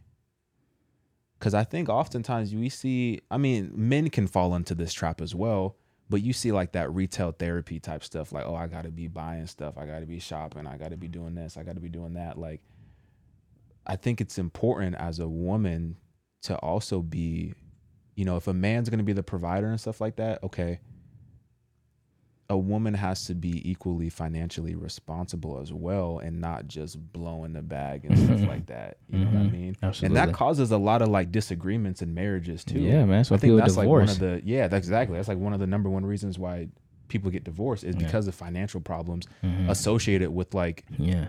wrong spending or like Right. negligent spending and stuff Yeah. like that. And then they call it irreconcilable differences. Yeah. That's literally the number one thing. Yeah. It's crazy. She makes bed coverings for herself. Her clothing is fine linen and purple. What verse is that? 22. It says all her household is clothed in star- scarlet. She takes care of the family. She holds it down. But look at it. This is about the men. Her husband is known in the gates when he sits among the elders of the land. So known in the gates. If we remember the book of Ruth, um, Boaz had to go and meet at the gate, and that's where people like exchanged. Um, they kind of had contracts there in a way, like exchange, Like they did business at the gate. So they went at the gate, and that's where they like um, back in that time. The Bible actually even says it too. Like they would exchange a sandal as like an agreement. Mhm. But it says her husband is known at the gate. So when he's in the, you know, this is the upstanding man. Like he's not out there in the slums. He's not out here like whatever. He's respectful and people respect him in the community. So this is the type of man that he that she's with. What's up? no, you got it. You're spot on. I'm sorry, I'm sorry. yeah. Man, I'm telling you, I didn't. Can I read it? You can read, okay. Hold on, real quick. Before you read that, Yeah. everything I'm saying, you guys, I have not read footnotes. So I want you guys to know if this is hitting it, cool. But just know, like God speaks to you when you read the Bible. Yeah. So just literally just read the Bible. Literally just read, let him lead. Just read the Bible. Okay, go ahead. So that was 31 uh 23 talking about the gates. Uh, So- yes. It says I think you're spot on. It says Oh, wow. gates were the center of civic and economic life in an Israelite city where the leading men gathered. The wife's excellent work and noble character have contributed significantly to her husband's success and reputation when he sits among the elders of the land. Oh, her wife contributed to his success. So he's an upstanding man in the community because of her. How she's holding How she's down, holding though. it down. You guys, Mhm. it is so important and we need women so bad to be women. Yeah. The It's Bible in the New. Testament it's so lacking, bro. It's so I lacking. I really feel like it's it's it's cool to be on like your your boss stuff, you know, boss Yeah, woman yeah. working and stuff like that. But I really feel like that's not the design. yeah. That's not the design. it's not. I don't think women really want that deep down inside. Bro, I said that to one woman one time a long time ago. She's on that boss up, blah, blah, blah, all kind of stuff. And I was like, you don't want that. Yeah. I'm bold. I'm like, you don't want that. And she was like, so you, you don't want that. You want to find rest in a man. Yeah. I looked her right in the face, like, you want to find rest in a man. You want to be able to just be like content and cool. You want that. I know you want that. And she was like, I was like, I was like, yeah, that's right. Bro, I'm telling you, I, I mean, I don't know what women want, but I just, uh, bro, come on. It's it, it's in their nature. It's in your nature. Like you it's don't just want like that. us. Like we want to hunt. We want to provide. We Yeah. want, and when we're not doing that, we feel a void in ourselves. Yeah, and here's the thing too with that. So again, even I like, oh my god, man, I complain about my job. I hate my job, blah blah, blah whatever. Mm-hmm. But I'm telling you, when I go, bro, when I'm like, and I go visit like my girlfriend and stuff, bro, and she like makes me food or whatever or like whatever, it makes me want to be like go and work. It makes me more productive. It makes me like want to go and provide and hunt and all that stuff. Because right now it's just me. I'm like, oh, it's just me, whatever, blah blah. But if you're doing that, supporting the guy, he's gonna be out there giving you the world for real. Yeah. Out there all night trying to give you the world or n- whatever it is. When you're when you're supporting him in that way, you will make a man do anything. He will be unstoppable Mm-hmm. when you uh, the words of a woman uplifting a man, bro, there's nothing like it. It's like superpowers, and it ain't superpowers where it's like, oh, it's just you know something about the, you know, that organ down there. No, it's just literally just that type of like uplifting. I don't know. It's required. It's needed. Even when uh, so talk about like being your family in order in the New Testament, even just to be like a pastor and all that stuff, you need to have like your wife, your family, your wife, your kids need to all be in order just for even that. What's up? I, I don't. I'm just reading. No, yeah, go ahead. That's some good stuff. I'm just reading as you're talking, Yeah. and I'm like, yo, the the amount of attributes Of this wife. and the skill and the talent Mm-hmm. that this speaks of in regard to in regards to a wife, Mm-hmm. I'm like, okay, hold the house down. Mm-hmm. That's already for me. It's like, bro, I can't hold the house I- down. That's tough and work and stuff like that. yeah. But in, in 24, verse 24, so Proverbs uh, 31, 24, um, it says she makes linen garments. I'm reading ESV. It says she makes she makes linen garments and sells them. She delivers sash, Sashes. sashes to the merchant. Mm.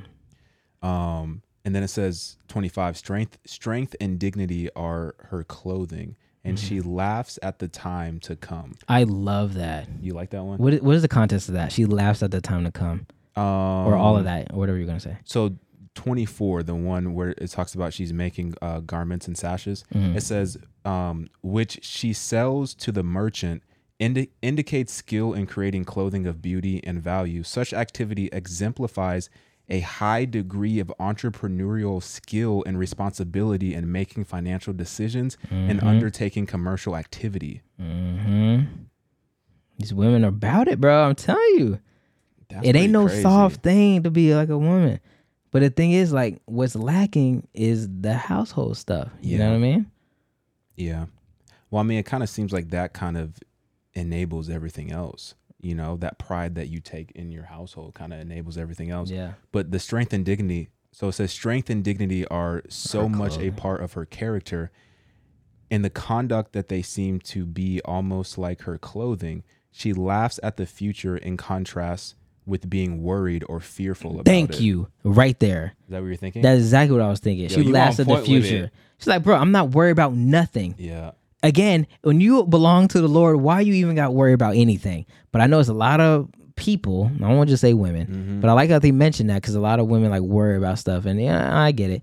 Um, But also, your But man got to belong to the Lord too. exactly. because then you could trust him and know that he's going to provide and work hard. Exactly. You don't have to worry about it. Exactly. Because you know, first off, you don't have to worry about it because the Lord, but also your your man's Your connected man- to the Lord too. You know what I'm saying? Exactly. Like- exactly. And my woman's connected to the Lord. We Mhm. both ain't got to worry about nothing. We'll laugh at the future. Don't worry about tomorrow. Today has enough worries of its own, baby. Don't worry about it. I got you. And you know he got you. But how many times? I'm just thinking about a a, a relationship that isn't centered in Christ. And Yeah, maybe bro. there's real problems that maybe might be worth worrying about. And you say that, okay, don't worry about it. You know, like, yeah. And now your words are meaningless. yeah, it's meaningless. It's Yeah. like, no, I'm, I'm like, what do you mean don't worry about Yeah, it? don't know we have no one backing us. There's no spirit backing us or nothing. We just got us and Yeah, this exactly. check that's coming in on the 13th. and the conflict that that causes in the relationship too, and the strife and like the arguments and everything. Like it, it's a it, it puts a stress and a strain on the relationship. yeah. Did you turn the air on like remotely or something? It's set to automatically come on. Oh, it okay. hits It's literally temperature. perfect timing. Yeah. yeah. She rises yet. Yeah, no, we read that already. It's amazing. But it talks about how this type of woman Mm, is worth more. bruh, Than 26, dog. Read it. She opens her mouth with wisdom, and the teaching of kindness is on her tongue. Love that.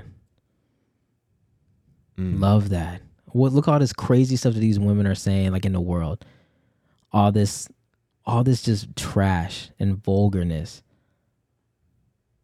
I've always been attracted to women that speak kindly and stuff. And I have a I don't at times, but I've always like been. Go ahead. No, I'm sorry. I No, totally you know, cut you you know, off. you go ahead. I was just saying I don't like when people try to say like, "Oh, the Bible is like oppressive to women." Exactly, bro. It's not. Like it literally They're says, lying. like although pro- although Proverbs has has often used men as concrete examples of wisdom, the proverb applied equally well to women, and the wisdom that God teaches in Proverbs can be well understood by both men and women. So it's not like men are just the only ones that are mm-hmm. wise. Like no, we can Yeah. glean wisdom from women as well. Exactly. We got blind spots, and there Yeah. is wisdom. I mean, you guys, there's so much wisdom that women have that I'm like, oh my gosh, yeah.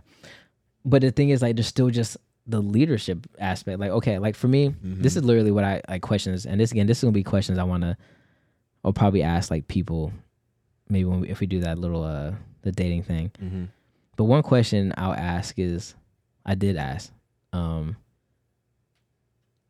is uh, oh, no, I'm not gonna say the question. I'll save that. Mhm. But I will, I will say this. This is how I see things. If me and you were, say you're a girl and we're married, right? Yeah. If me and you were married and you're my wife, I'm the husband, and let's say we have a decision to make, and I say, you know what, and say you didn't want this decision to be done, but I said, look, baby, like just trust me, like I, I really, I've been, I've been praying about it, whatever. Like this is a decision I believe we need to make, and you submitting to me in in that way, knowing that you know in the back of your mind, okay, he's dying for me, Mhm. he's going through the nine for me. I'm going to go ahead and just trust him, but I'm gonna be praying and I'm gonna just say, hey, I don't really agree, but I'm gonna I'm gonna trust you and I'm gonna let you lead this, knowing that I'm trusting you and I'm supporting you and I'm praying for you and blah blah blah. And say it goes wrong, Yeah. that's on me. Yeah. Let's say the same scenario. You give me some advice, this wise counsel, and I don't want to do it, but I take your counsel and I pray about it, and I say, you know what? I think I'm gonna, I'm gonna make your I'm gonna ta- I'm gonna take your decision, and then it fails.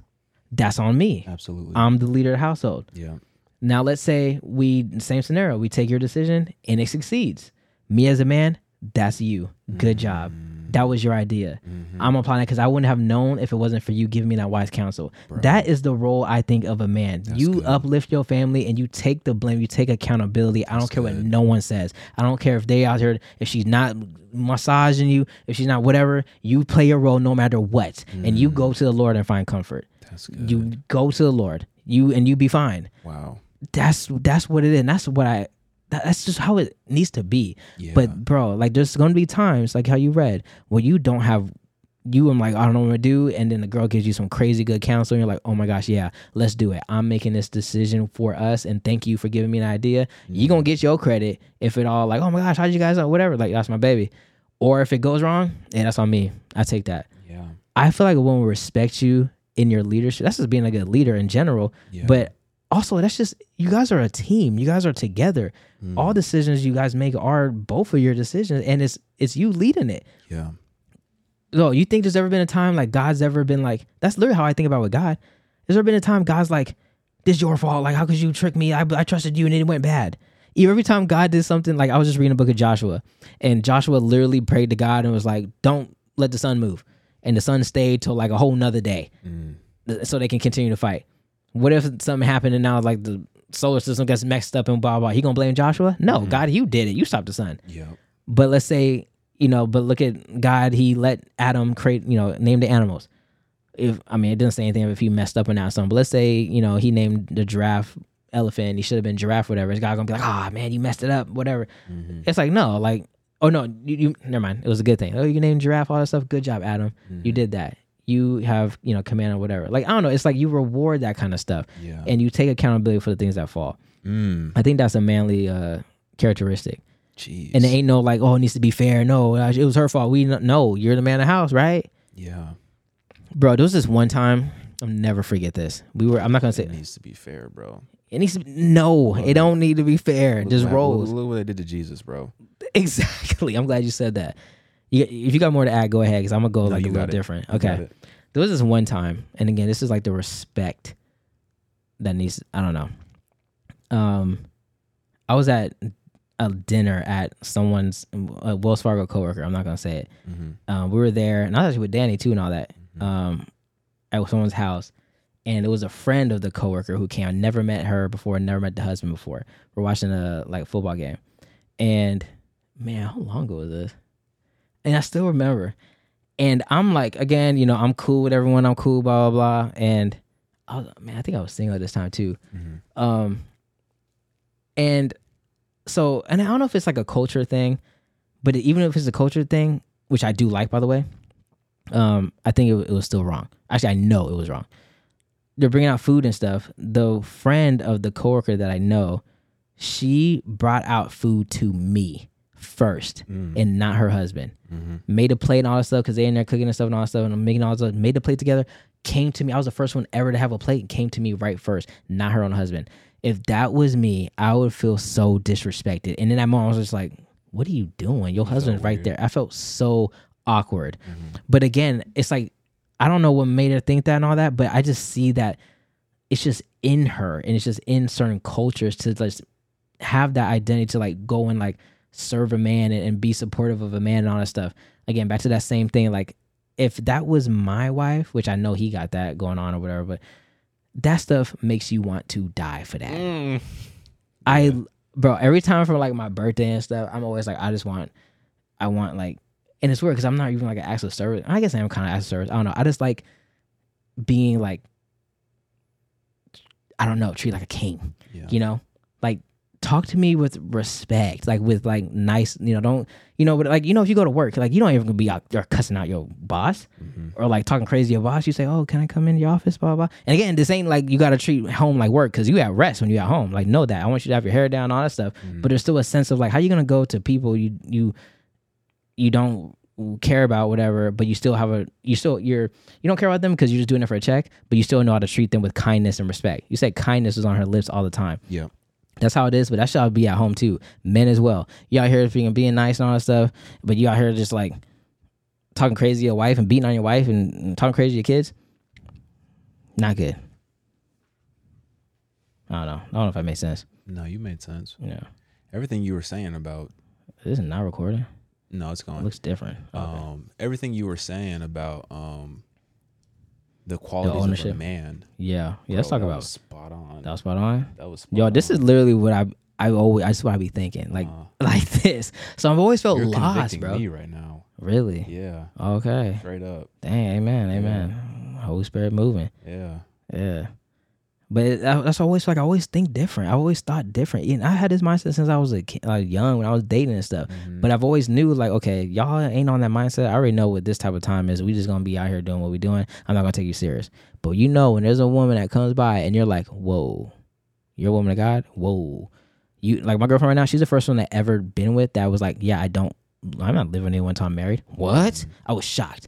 And then it's like all these different things I'm saying. This stuff I'm saying right now, like it's accountability stuff. She's like, yeah, yeah. And then the other question is I'm gonna say for the the dating thing. Actually, I'll just say it because it'll be a whole different thing. It was just like, okay, let's say we're dating. Mhm. Let's say I want to make a decision. Look, baby, I know in her case, because you know, I was like, hey, let's you, we get married, whatever. We go move to whatever, blah, like all this stuff, blah, blah. And now all of a sudden, you know, you have friends, you grow in the community, you've been there for a while, and just randomly, I'm like, look, I think we got to move to Oregon, whatever. Um, what would you do?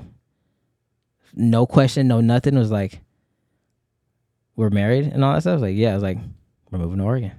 Mhm. I was like, what? The first, and I, it's like me. I asked that just to see how I, me, man. When I'm dating, bro, which another thing people need to do, you need to watch people's thought process and why they answer things. I think because people mm-hmm. just kind of tell you things you want to hear, but you want to know why they're saying things and if it's really genuine with what they actually believe. And you only know that from time spent with them, just like with the Lord and stuff. But Yeah. I'm like, why? She goes, well, because I know you're a man of God. I know that you know what a role a role is of a man of God, which is to die for the church and to mm-hmm. put them. Literally, it's like it's literally like you're you're more of the servant. As a man, you need to be the out serving your wife. You need to be out serving anyone in your family. That's literally the role. Like mm. Jesus literally outserved anyone.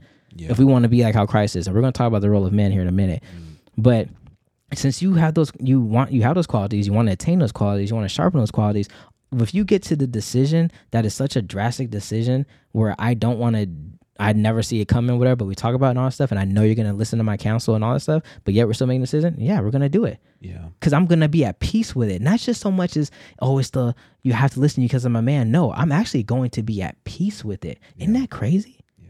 how can you be at peace with it because that's how much faith you have in me that's how much you see me as like you know he's listening to god and he's not going to do anything selfishly. Mm-hmm. You're just not. And I want that type of relationship when I'm ever married with someone. Like, I know there's nothing in you that's gonna be selfish. It's always number one, it's gonna be part of the family first. Actually, part of me first, and then the rest of the people in the family. Because your husband's always number one, and your wife's always number one. His kids come second, third after God. Actually, God, sibling. I mean, God, spouse, sibling. Sibling. the S has got me. Spouse. I mean, God, spouse, the kill the children, Yeah. siblings, all that stuff. Um, yeah, man. I don't know. This it's like these are the and this is so opposite of the world. What's crazy though is because my little sister, right? She's kind of you know she in the world still a little bit. She coming out though. mm-hmm. She actually, bro, she coming out actually, Yeah. but she thinks the same way. And again, that's why I know I'm like, okay, there's people that think this way that maybe live in the world and just like struggle with it. Yeah. But she's dealing with that right now, you know, she's talking to someone or whatever, and she's like, he's like, oh, we got living together. We're gonna living together, and she's like, I don't want to live with anyone until I'm married. Like, and he's like, and he's like, what do you mean? Like, how are we supposed to like see if we can like be compatible and all that stuff? Mm. And she's like, telling me, telling, like, I just, I'm like, that's, I didn't say anything, but she like is the same thought process as me. I'm like, I know people think that. Um, I mean, you just Again, gotta commit. you just gotta commit, and again, no that's conditional love. Compatible or not? Yeah, it's It's conditional. love. conditional, and it's like that's already off the bat. Like, I am not trying to marry you because as Yeah. soon as I break my back or something, you gonna dip out. I leave the ketchup out. You know what I'm saying? Some people like ketchup in the fridge. Some people like ketchup in the cabinet, whatever. Yeah. I put the ketchup in the fridge or the cabinet. I'm a fridge guy when it's open. Yeah. I see it. I don't know. Ah, you annoy me. Ah, I can't live with you. Ah, whatever. Mm-hmm. I, Divorce. saw, I was on TikTok. I saw this clip from uh your dude uh Kevin Samuels. Oh yeah, this woman called in. This woman called R.I.P. in. Kevin Samuels. Yeah, man. R.I.P. Kevin Gosh, you you didn't like him at first. I didn't really listen I to him hate. that I did not like you. Didn't. I remember I told him told you about him. You was like, bro, Uh-huh. that dude's so rude. And I he at first I was like, this dude is crazy. And you know how I feel about like black women and stuff. I was like, bro, no. But I listened to what you're saying. I was like, this dude's saying literally everything I've always like yeah. and more. Yeah. Bro, that dude was. Uh, that dude was spitting gang. he he was spitting what, literally what men want, and not just no like little nothing men, boys. hmm What men want. There's a difference between boys and men. These are what men want. Yeah. You gotta know what men want. Go ahead. Yeah. You listen to Kevin Samuels. Well, there was a clip that came on TikTok, and somebody, uh, this woman called in, and I didn't listen to the full clip, but she said, "Hey, um, you know, I'm leaving my husband." Oh And my was like, gosh, yeah. Why? And she was like, "Well, he came down with cancer, and he- ever since he had cancer, he ain't been acting the same. He ain't been like doing the same stuff, and like I feel like I just can't connect to him and stuff anymore. So like, yeah, I gotta leave him." And then I, at that point, I just scrolled past the clip, but I was like, You wanna know what happened after that? Do you know Yeah. what happened? Because that's that clip goes around a lot. Does it? So he was like, so you know Kevin Stone was a cancer survivor. yeah. So he was like, she was like, well, yeah, he act different. He had cancer. Mm-hmm. You see how it's like just conditional. Oh, he's not giving me whatever. Yeah. I gotta feel good all the time. Happy wife, happy life. I always rebuked that saying my entire life. Happy wife, happy, Happy wife, happy life. Mm-hmm. No.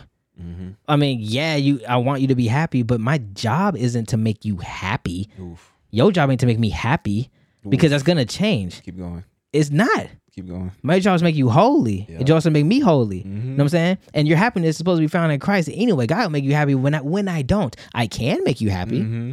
There's gonna be times I make you happy, but my job isn't to make you happy. keep going.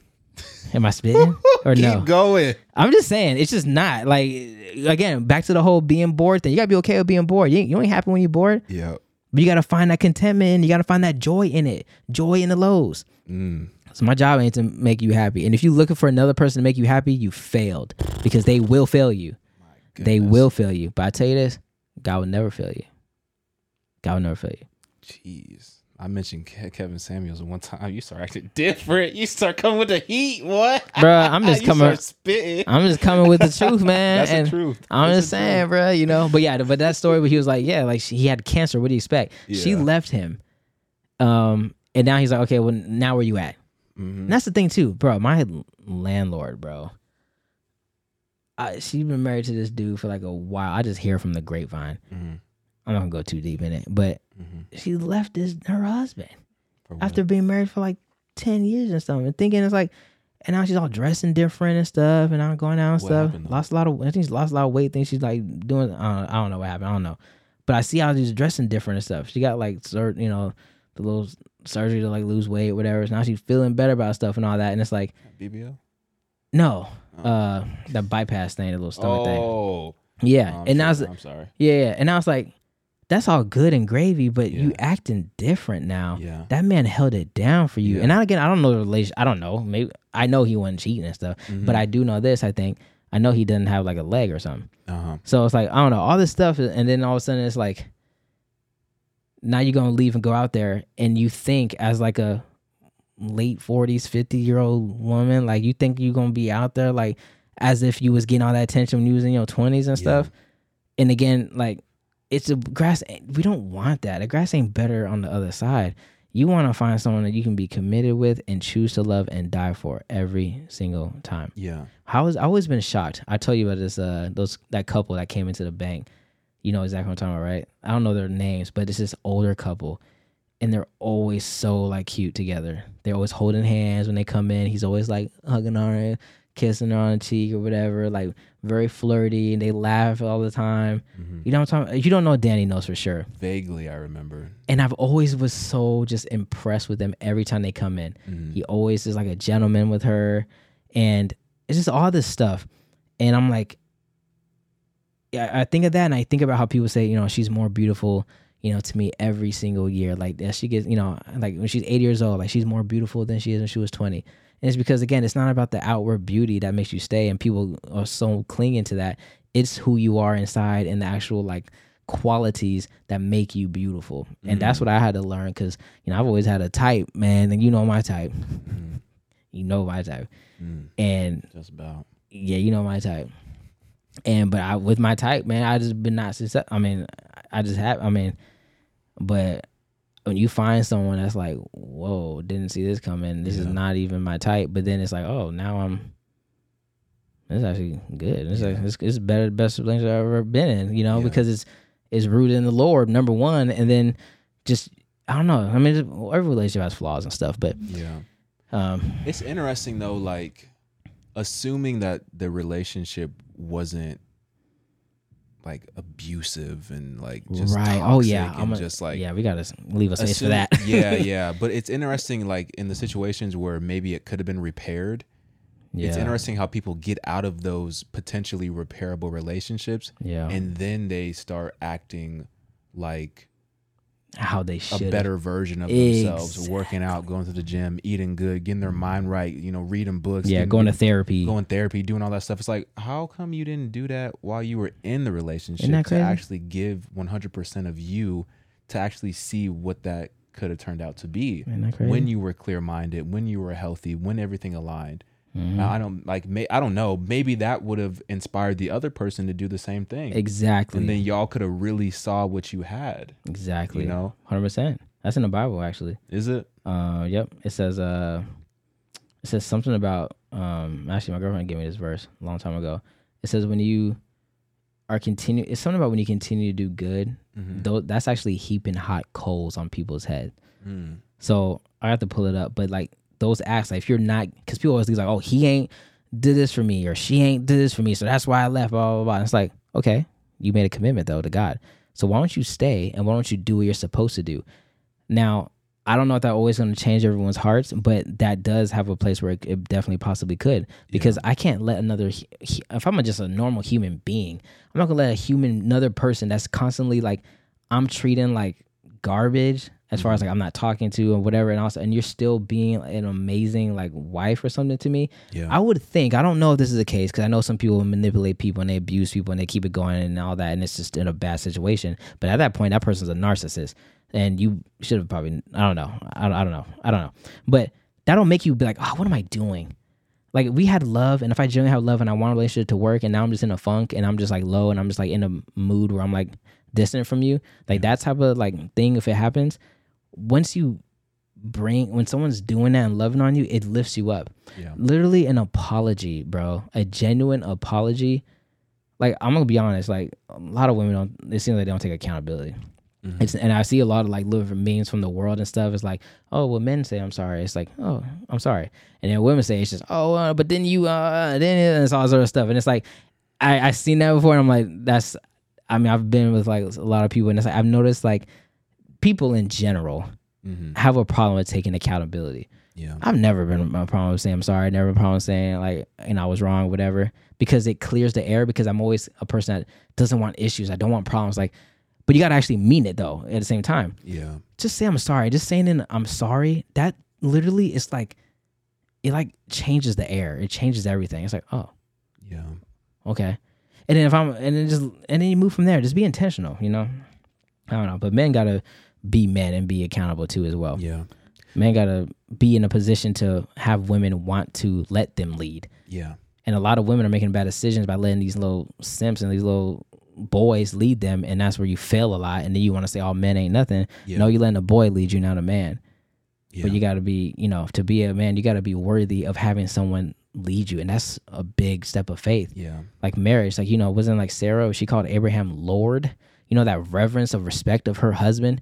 She's like, dang, there's God, Yeah. and then I'm calling you Lord. Yeah. I remember one of my friends was like, "Oh yeah, I'm you, better. I'm gonna be like, you need to call me Lord or whatever." I was like, "I don't think I even want that. Like, that's too close, Mm. you know." But like that's the type of reverence. But these men got to be in that position of of a Lord, Yeah. of like a you know the lowercase L, you know, just like you know how in the old times But they be deserving of it. be, that's what I'm saying. Yeah, like Yeah. are you that kind of person of of like integrity and just I don't know. yeah. I'm talking a lot. Let me ask you something real quick because Yeah, I think it, we might we might be short on time. yeah. but yeah. real quick, an- try to answer quick. Okay. This is gonna be kind of a weird question though, because like I think about, we see David in the Bible, a man after God's own heart. He fell right. Um. Fell into infidelity and, and things of that nature, right? If you're married, your wife cheats on you. What are you gonna do in that situation? Me. Yeah. Man, that's that's. so I got a lot of different ways of thinking about this, but to make it short and quick, Mm-hmm. I don't even know because I don't even know. The number one thing is I gotta we gonna have to talk. We're gonna have to like see what's up. It ain't just like oh that's it. Yeah. It's like what happened because I don't want to be like. Let's be honest, like no one cheats for nothing. Mhm. I don't think if you get married. So if a, my wife cheats on me, okay, it must have been small little scars that been happening for years to get her to the point to then emotionally cheat and then cheat. Yeah. So I gotta look at myself and be like, okay, what have I been doing? And again, this isn't like victim blaming or nothing, but it's just what I would think because I'm married. You when you're married, you're locked in, so you gotta think about this stuff. Mhm. It ain't just like whatever. But if I would just say you can leave for like that type of stuff, Yeah. and that's gonna be on my mind too. But at the same time, how do you leave someone if you've been married for like forty years or whatever and build a life? Like you want to know why? Like this is your best friend. This is your your co-pilot. This is the mother of your children. This is whatever. This is what I'm thinking. Yeah. Um, when it's harder to just leave. Like right now, if I was dating someone they cheat, uh, bye or lie to me, bye. Like Yeah. like I don't know. But when you're married, it's different. Yeah. So I would wonder why and stuff. Um, it would just have to depend. It would just have to see. I don't know. I've always been someone that's been because I've been lied to, um, like in relationships and stuff, Yeah. and just in general. But like when you eventually tell the truth and stuff, it's always like, you know, honestly, thank you for saying telling the truth. Like, Mhm. thank you because it's hard at times to tell the truth, and I Mhm. respect that you did, and then just keep it covered up. So that your wife is like cheating on you, and she told you, Yeah. or maybe you found out. Who knows? That would be the thing too. Like Yeah. I don't know, but instinctively, instinctively, I personally, again, because this is uh, this is me talking, and this, Yeah. and I know a lot of girls ain't gonna like what I'm about to say, but it's just how I'm thinking of it. It's different Mm-hmm. because you're being you. It's different for men and women cheat, but I don't know. I don't think women necessarily cheat just to like get the physical itch gone. It's a little. I think it's a little more emotional with that. So that type of cheating is is a little deeper Yeah. than versus the man's just like I just whatever, like it just uh, whatever, and that it could be emotional with that too because it all starts with that. Yeah. Um, but I don't know. I just it's a little different, and you're being dominated. You, you don't have a. You're not. You know, it's just it's to me it's it's a little different, but they're both absolutely wrong. Yeah. But it's just like I don't know. Yeah. I, I just don't know. But you you you can't be cheating in either marriage. I don't know. yeah. What about you? What would you do?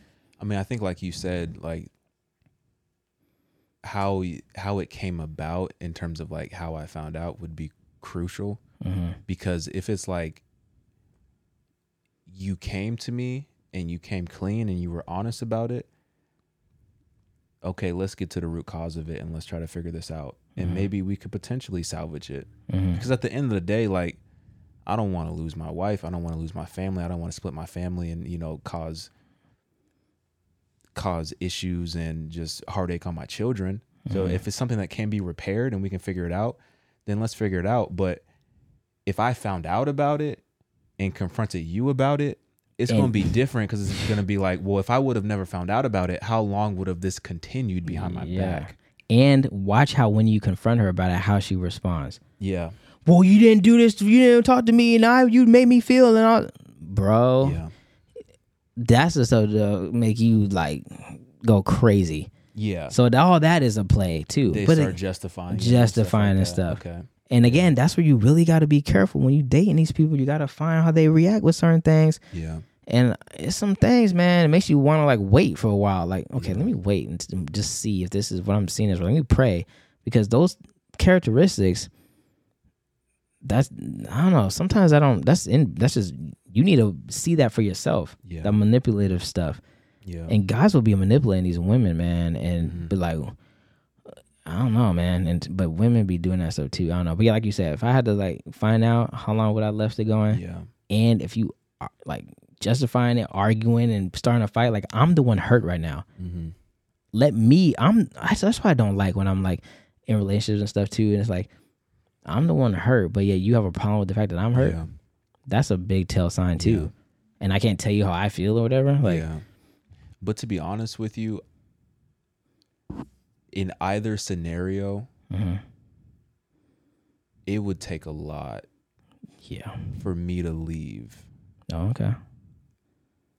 Because like the family aspect of it is something that I'm thinking about and if it's something that can potentially be repaired, Yeah. I would try for a certain amount of time to make Yeah. it work. That's good. but the thought of it is definitely going to be in the back of my head. I, I think that's what's going to mess me up So ultimately. literally forever. And if I could try to get past that, I would try to get past that and try to love unconditionally in that context. But it would be Yeah. difficult. I really don't know what I would do in that situation. Yeah. Um, It literally would take the Lord because the Lord can definitely remove that. yeah, It'll be back in your mind forever, but the Lord can give you peace through all that. Yeah. Take it out and you and give you like peace with that. And the thing is, you've seen it happen. Like I've seen it. Like at the, at our church, they have these two marriage counselors. They both cheated, both of them, Mhm. and they both were like amazing marriage counselors. This was years Yeah. ago.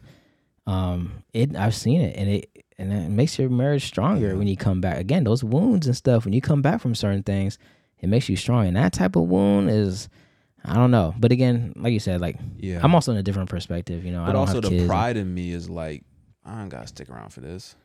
So, okay, so You that's what I'm saying. I feel that, but that's crazy because to me, it's not the pride. It's now there's no trust. Like that trust will be hard to bring back Yeah. because for me, and it will be pride a little bit, I guess too. Like man, somebody got on top of my wife. Like you know what I'm saying? Like, Yeah. but deeper than that is it's you because I don't care about like all this social media and he she didn't post me, he didn't post me, and all this stuff. Like, bruh, it's Yeah. about what you doing Yeah. and do I trust you? And if you find things out like like this and it's like there's no trust and you was that's that's gonna be hard to repair despite what it is like you kept this from me and on top of that you physically did something like yeah. no, it would be yeah it would be hard to repair Yeah. especially since and again it's different from guys and girls because again from man's perspective I'm providing a place for you I'm- Mhm. you know, just like how you know God goes to prepare a place for us. Like we in the old in the Bible, the men would leave to go and prepare a place in their father's house or even their own house, and then bring the bride. So I'm making this place. I'm working my butt off for you. I'm doing all that stuff for you. I'm making you like this, and then you do that for me. Like Yeah. if I ain't got no kids, t- right now it's gonna be so easy for me to do that because I ain't got nothing, no wife, no nothing. I'm just. Like, Yeah.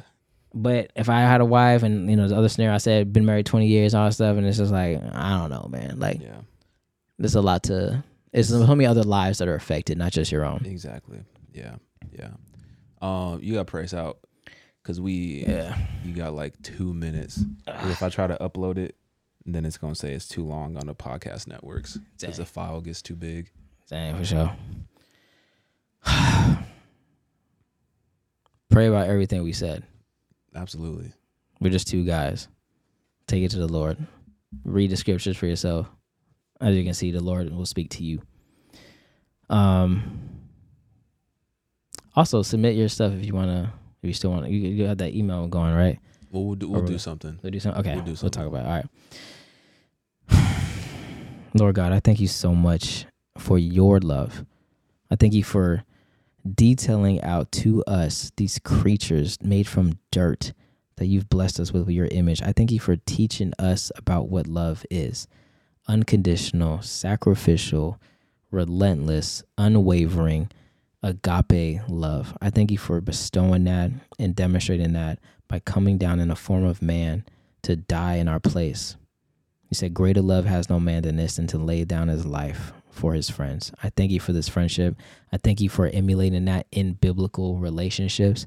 I pray, Lord, that you just keep that or allow us to keep that in the framework of every relationship that we make, both romantic and even just with friendships, that un- that sacrificial, unconditional love. Lord, I know love, you know, covers a multitude of sins. It also just brings peace.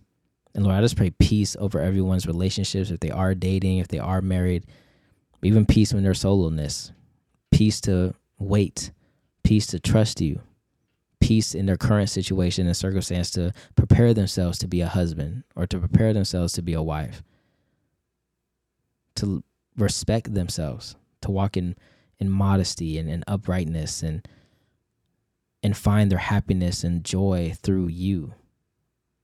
I thank you, Lord, for the little things, the little moments of love that you demonstrate to your bro- to your children. I thank you for the big things you do as well. Lord, I just pray peace. And I pray, Lord, that the people that are wanting to be in relationships, that are wanting to get to the next step and experience that type of love in that room, like Nick talked about last episode, that is just waiting to be unlocked. I pray that you just bless their future.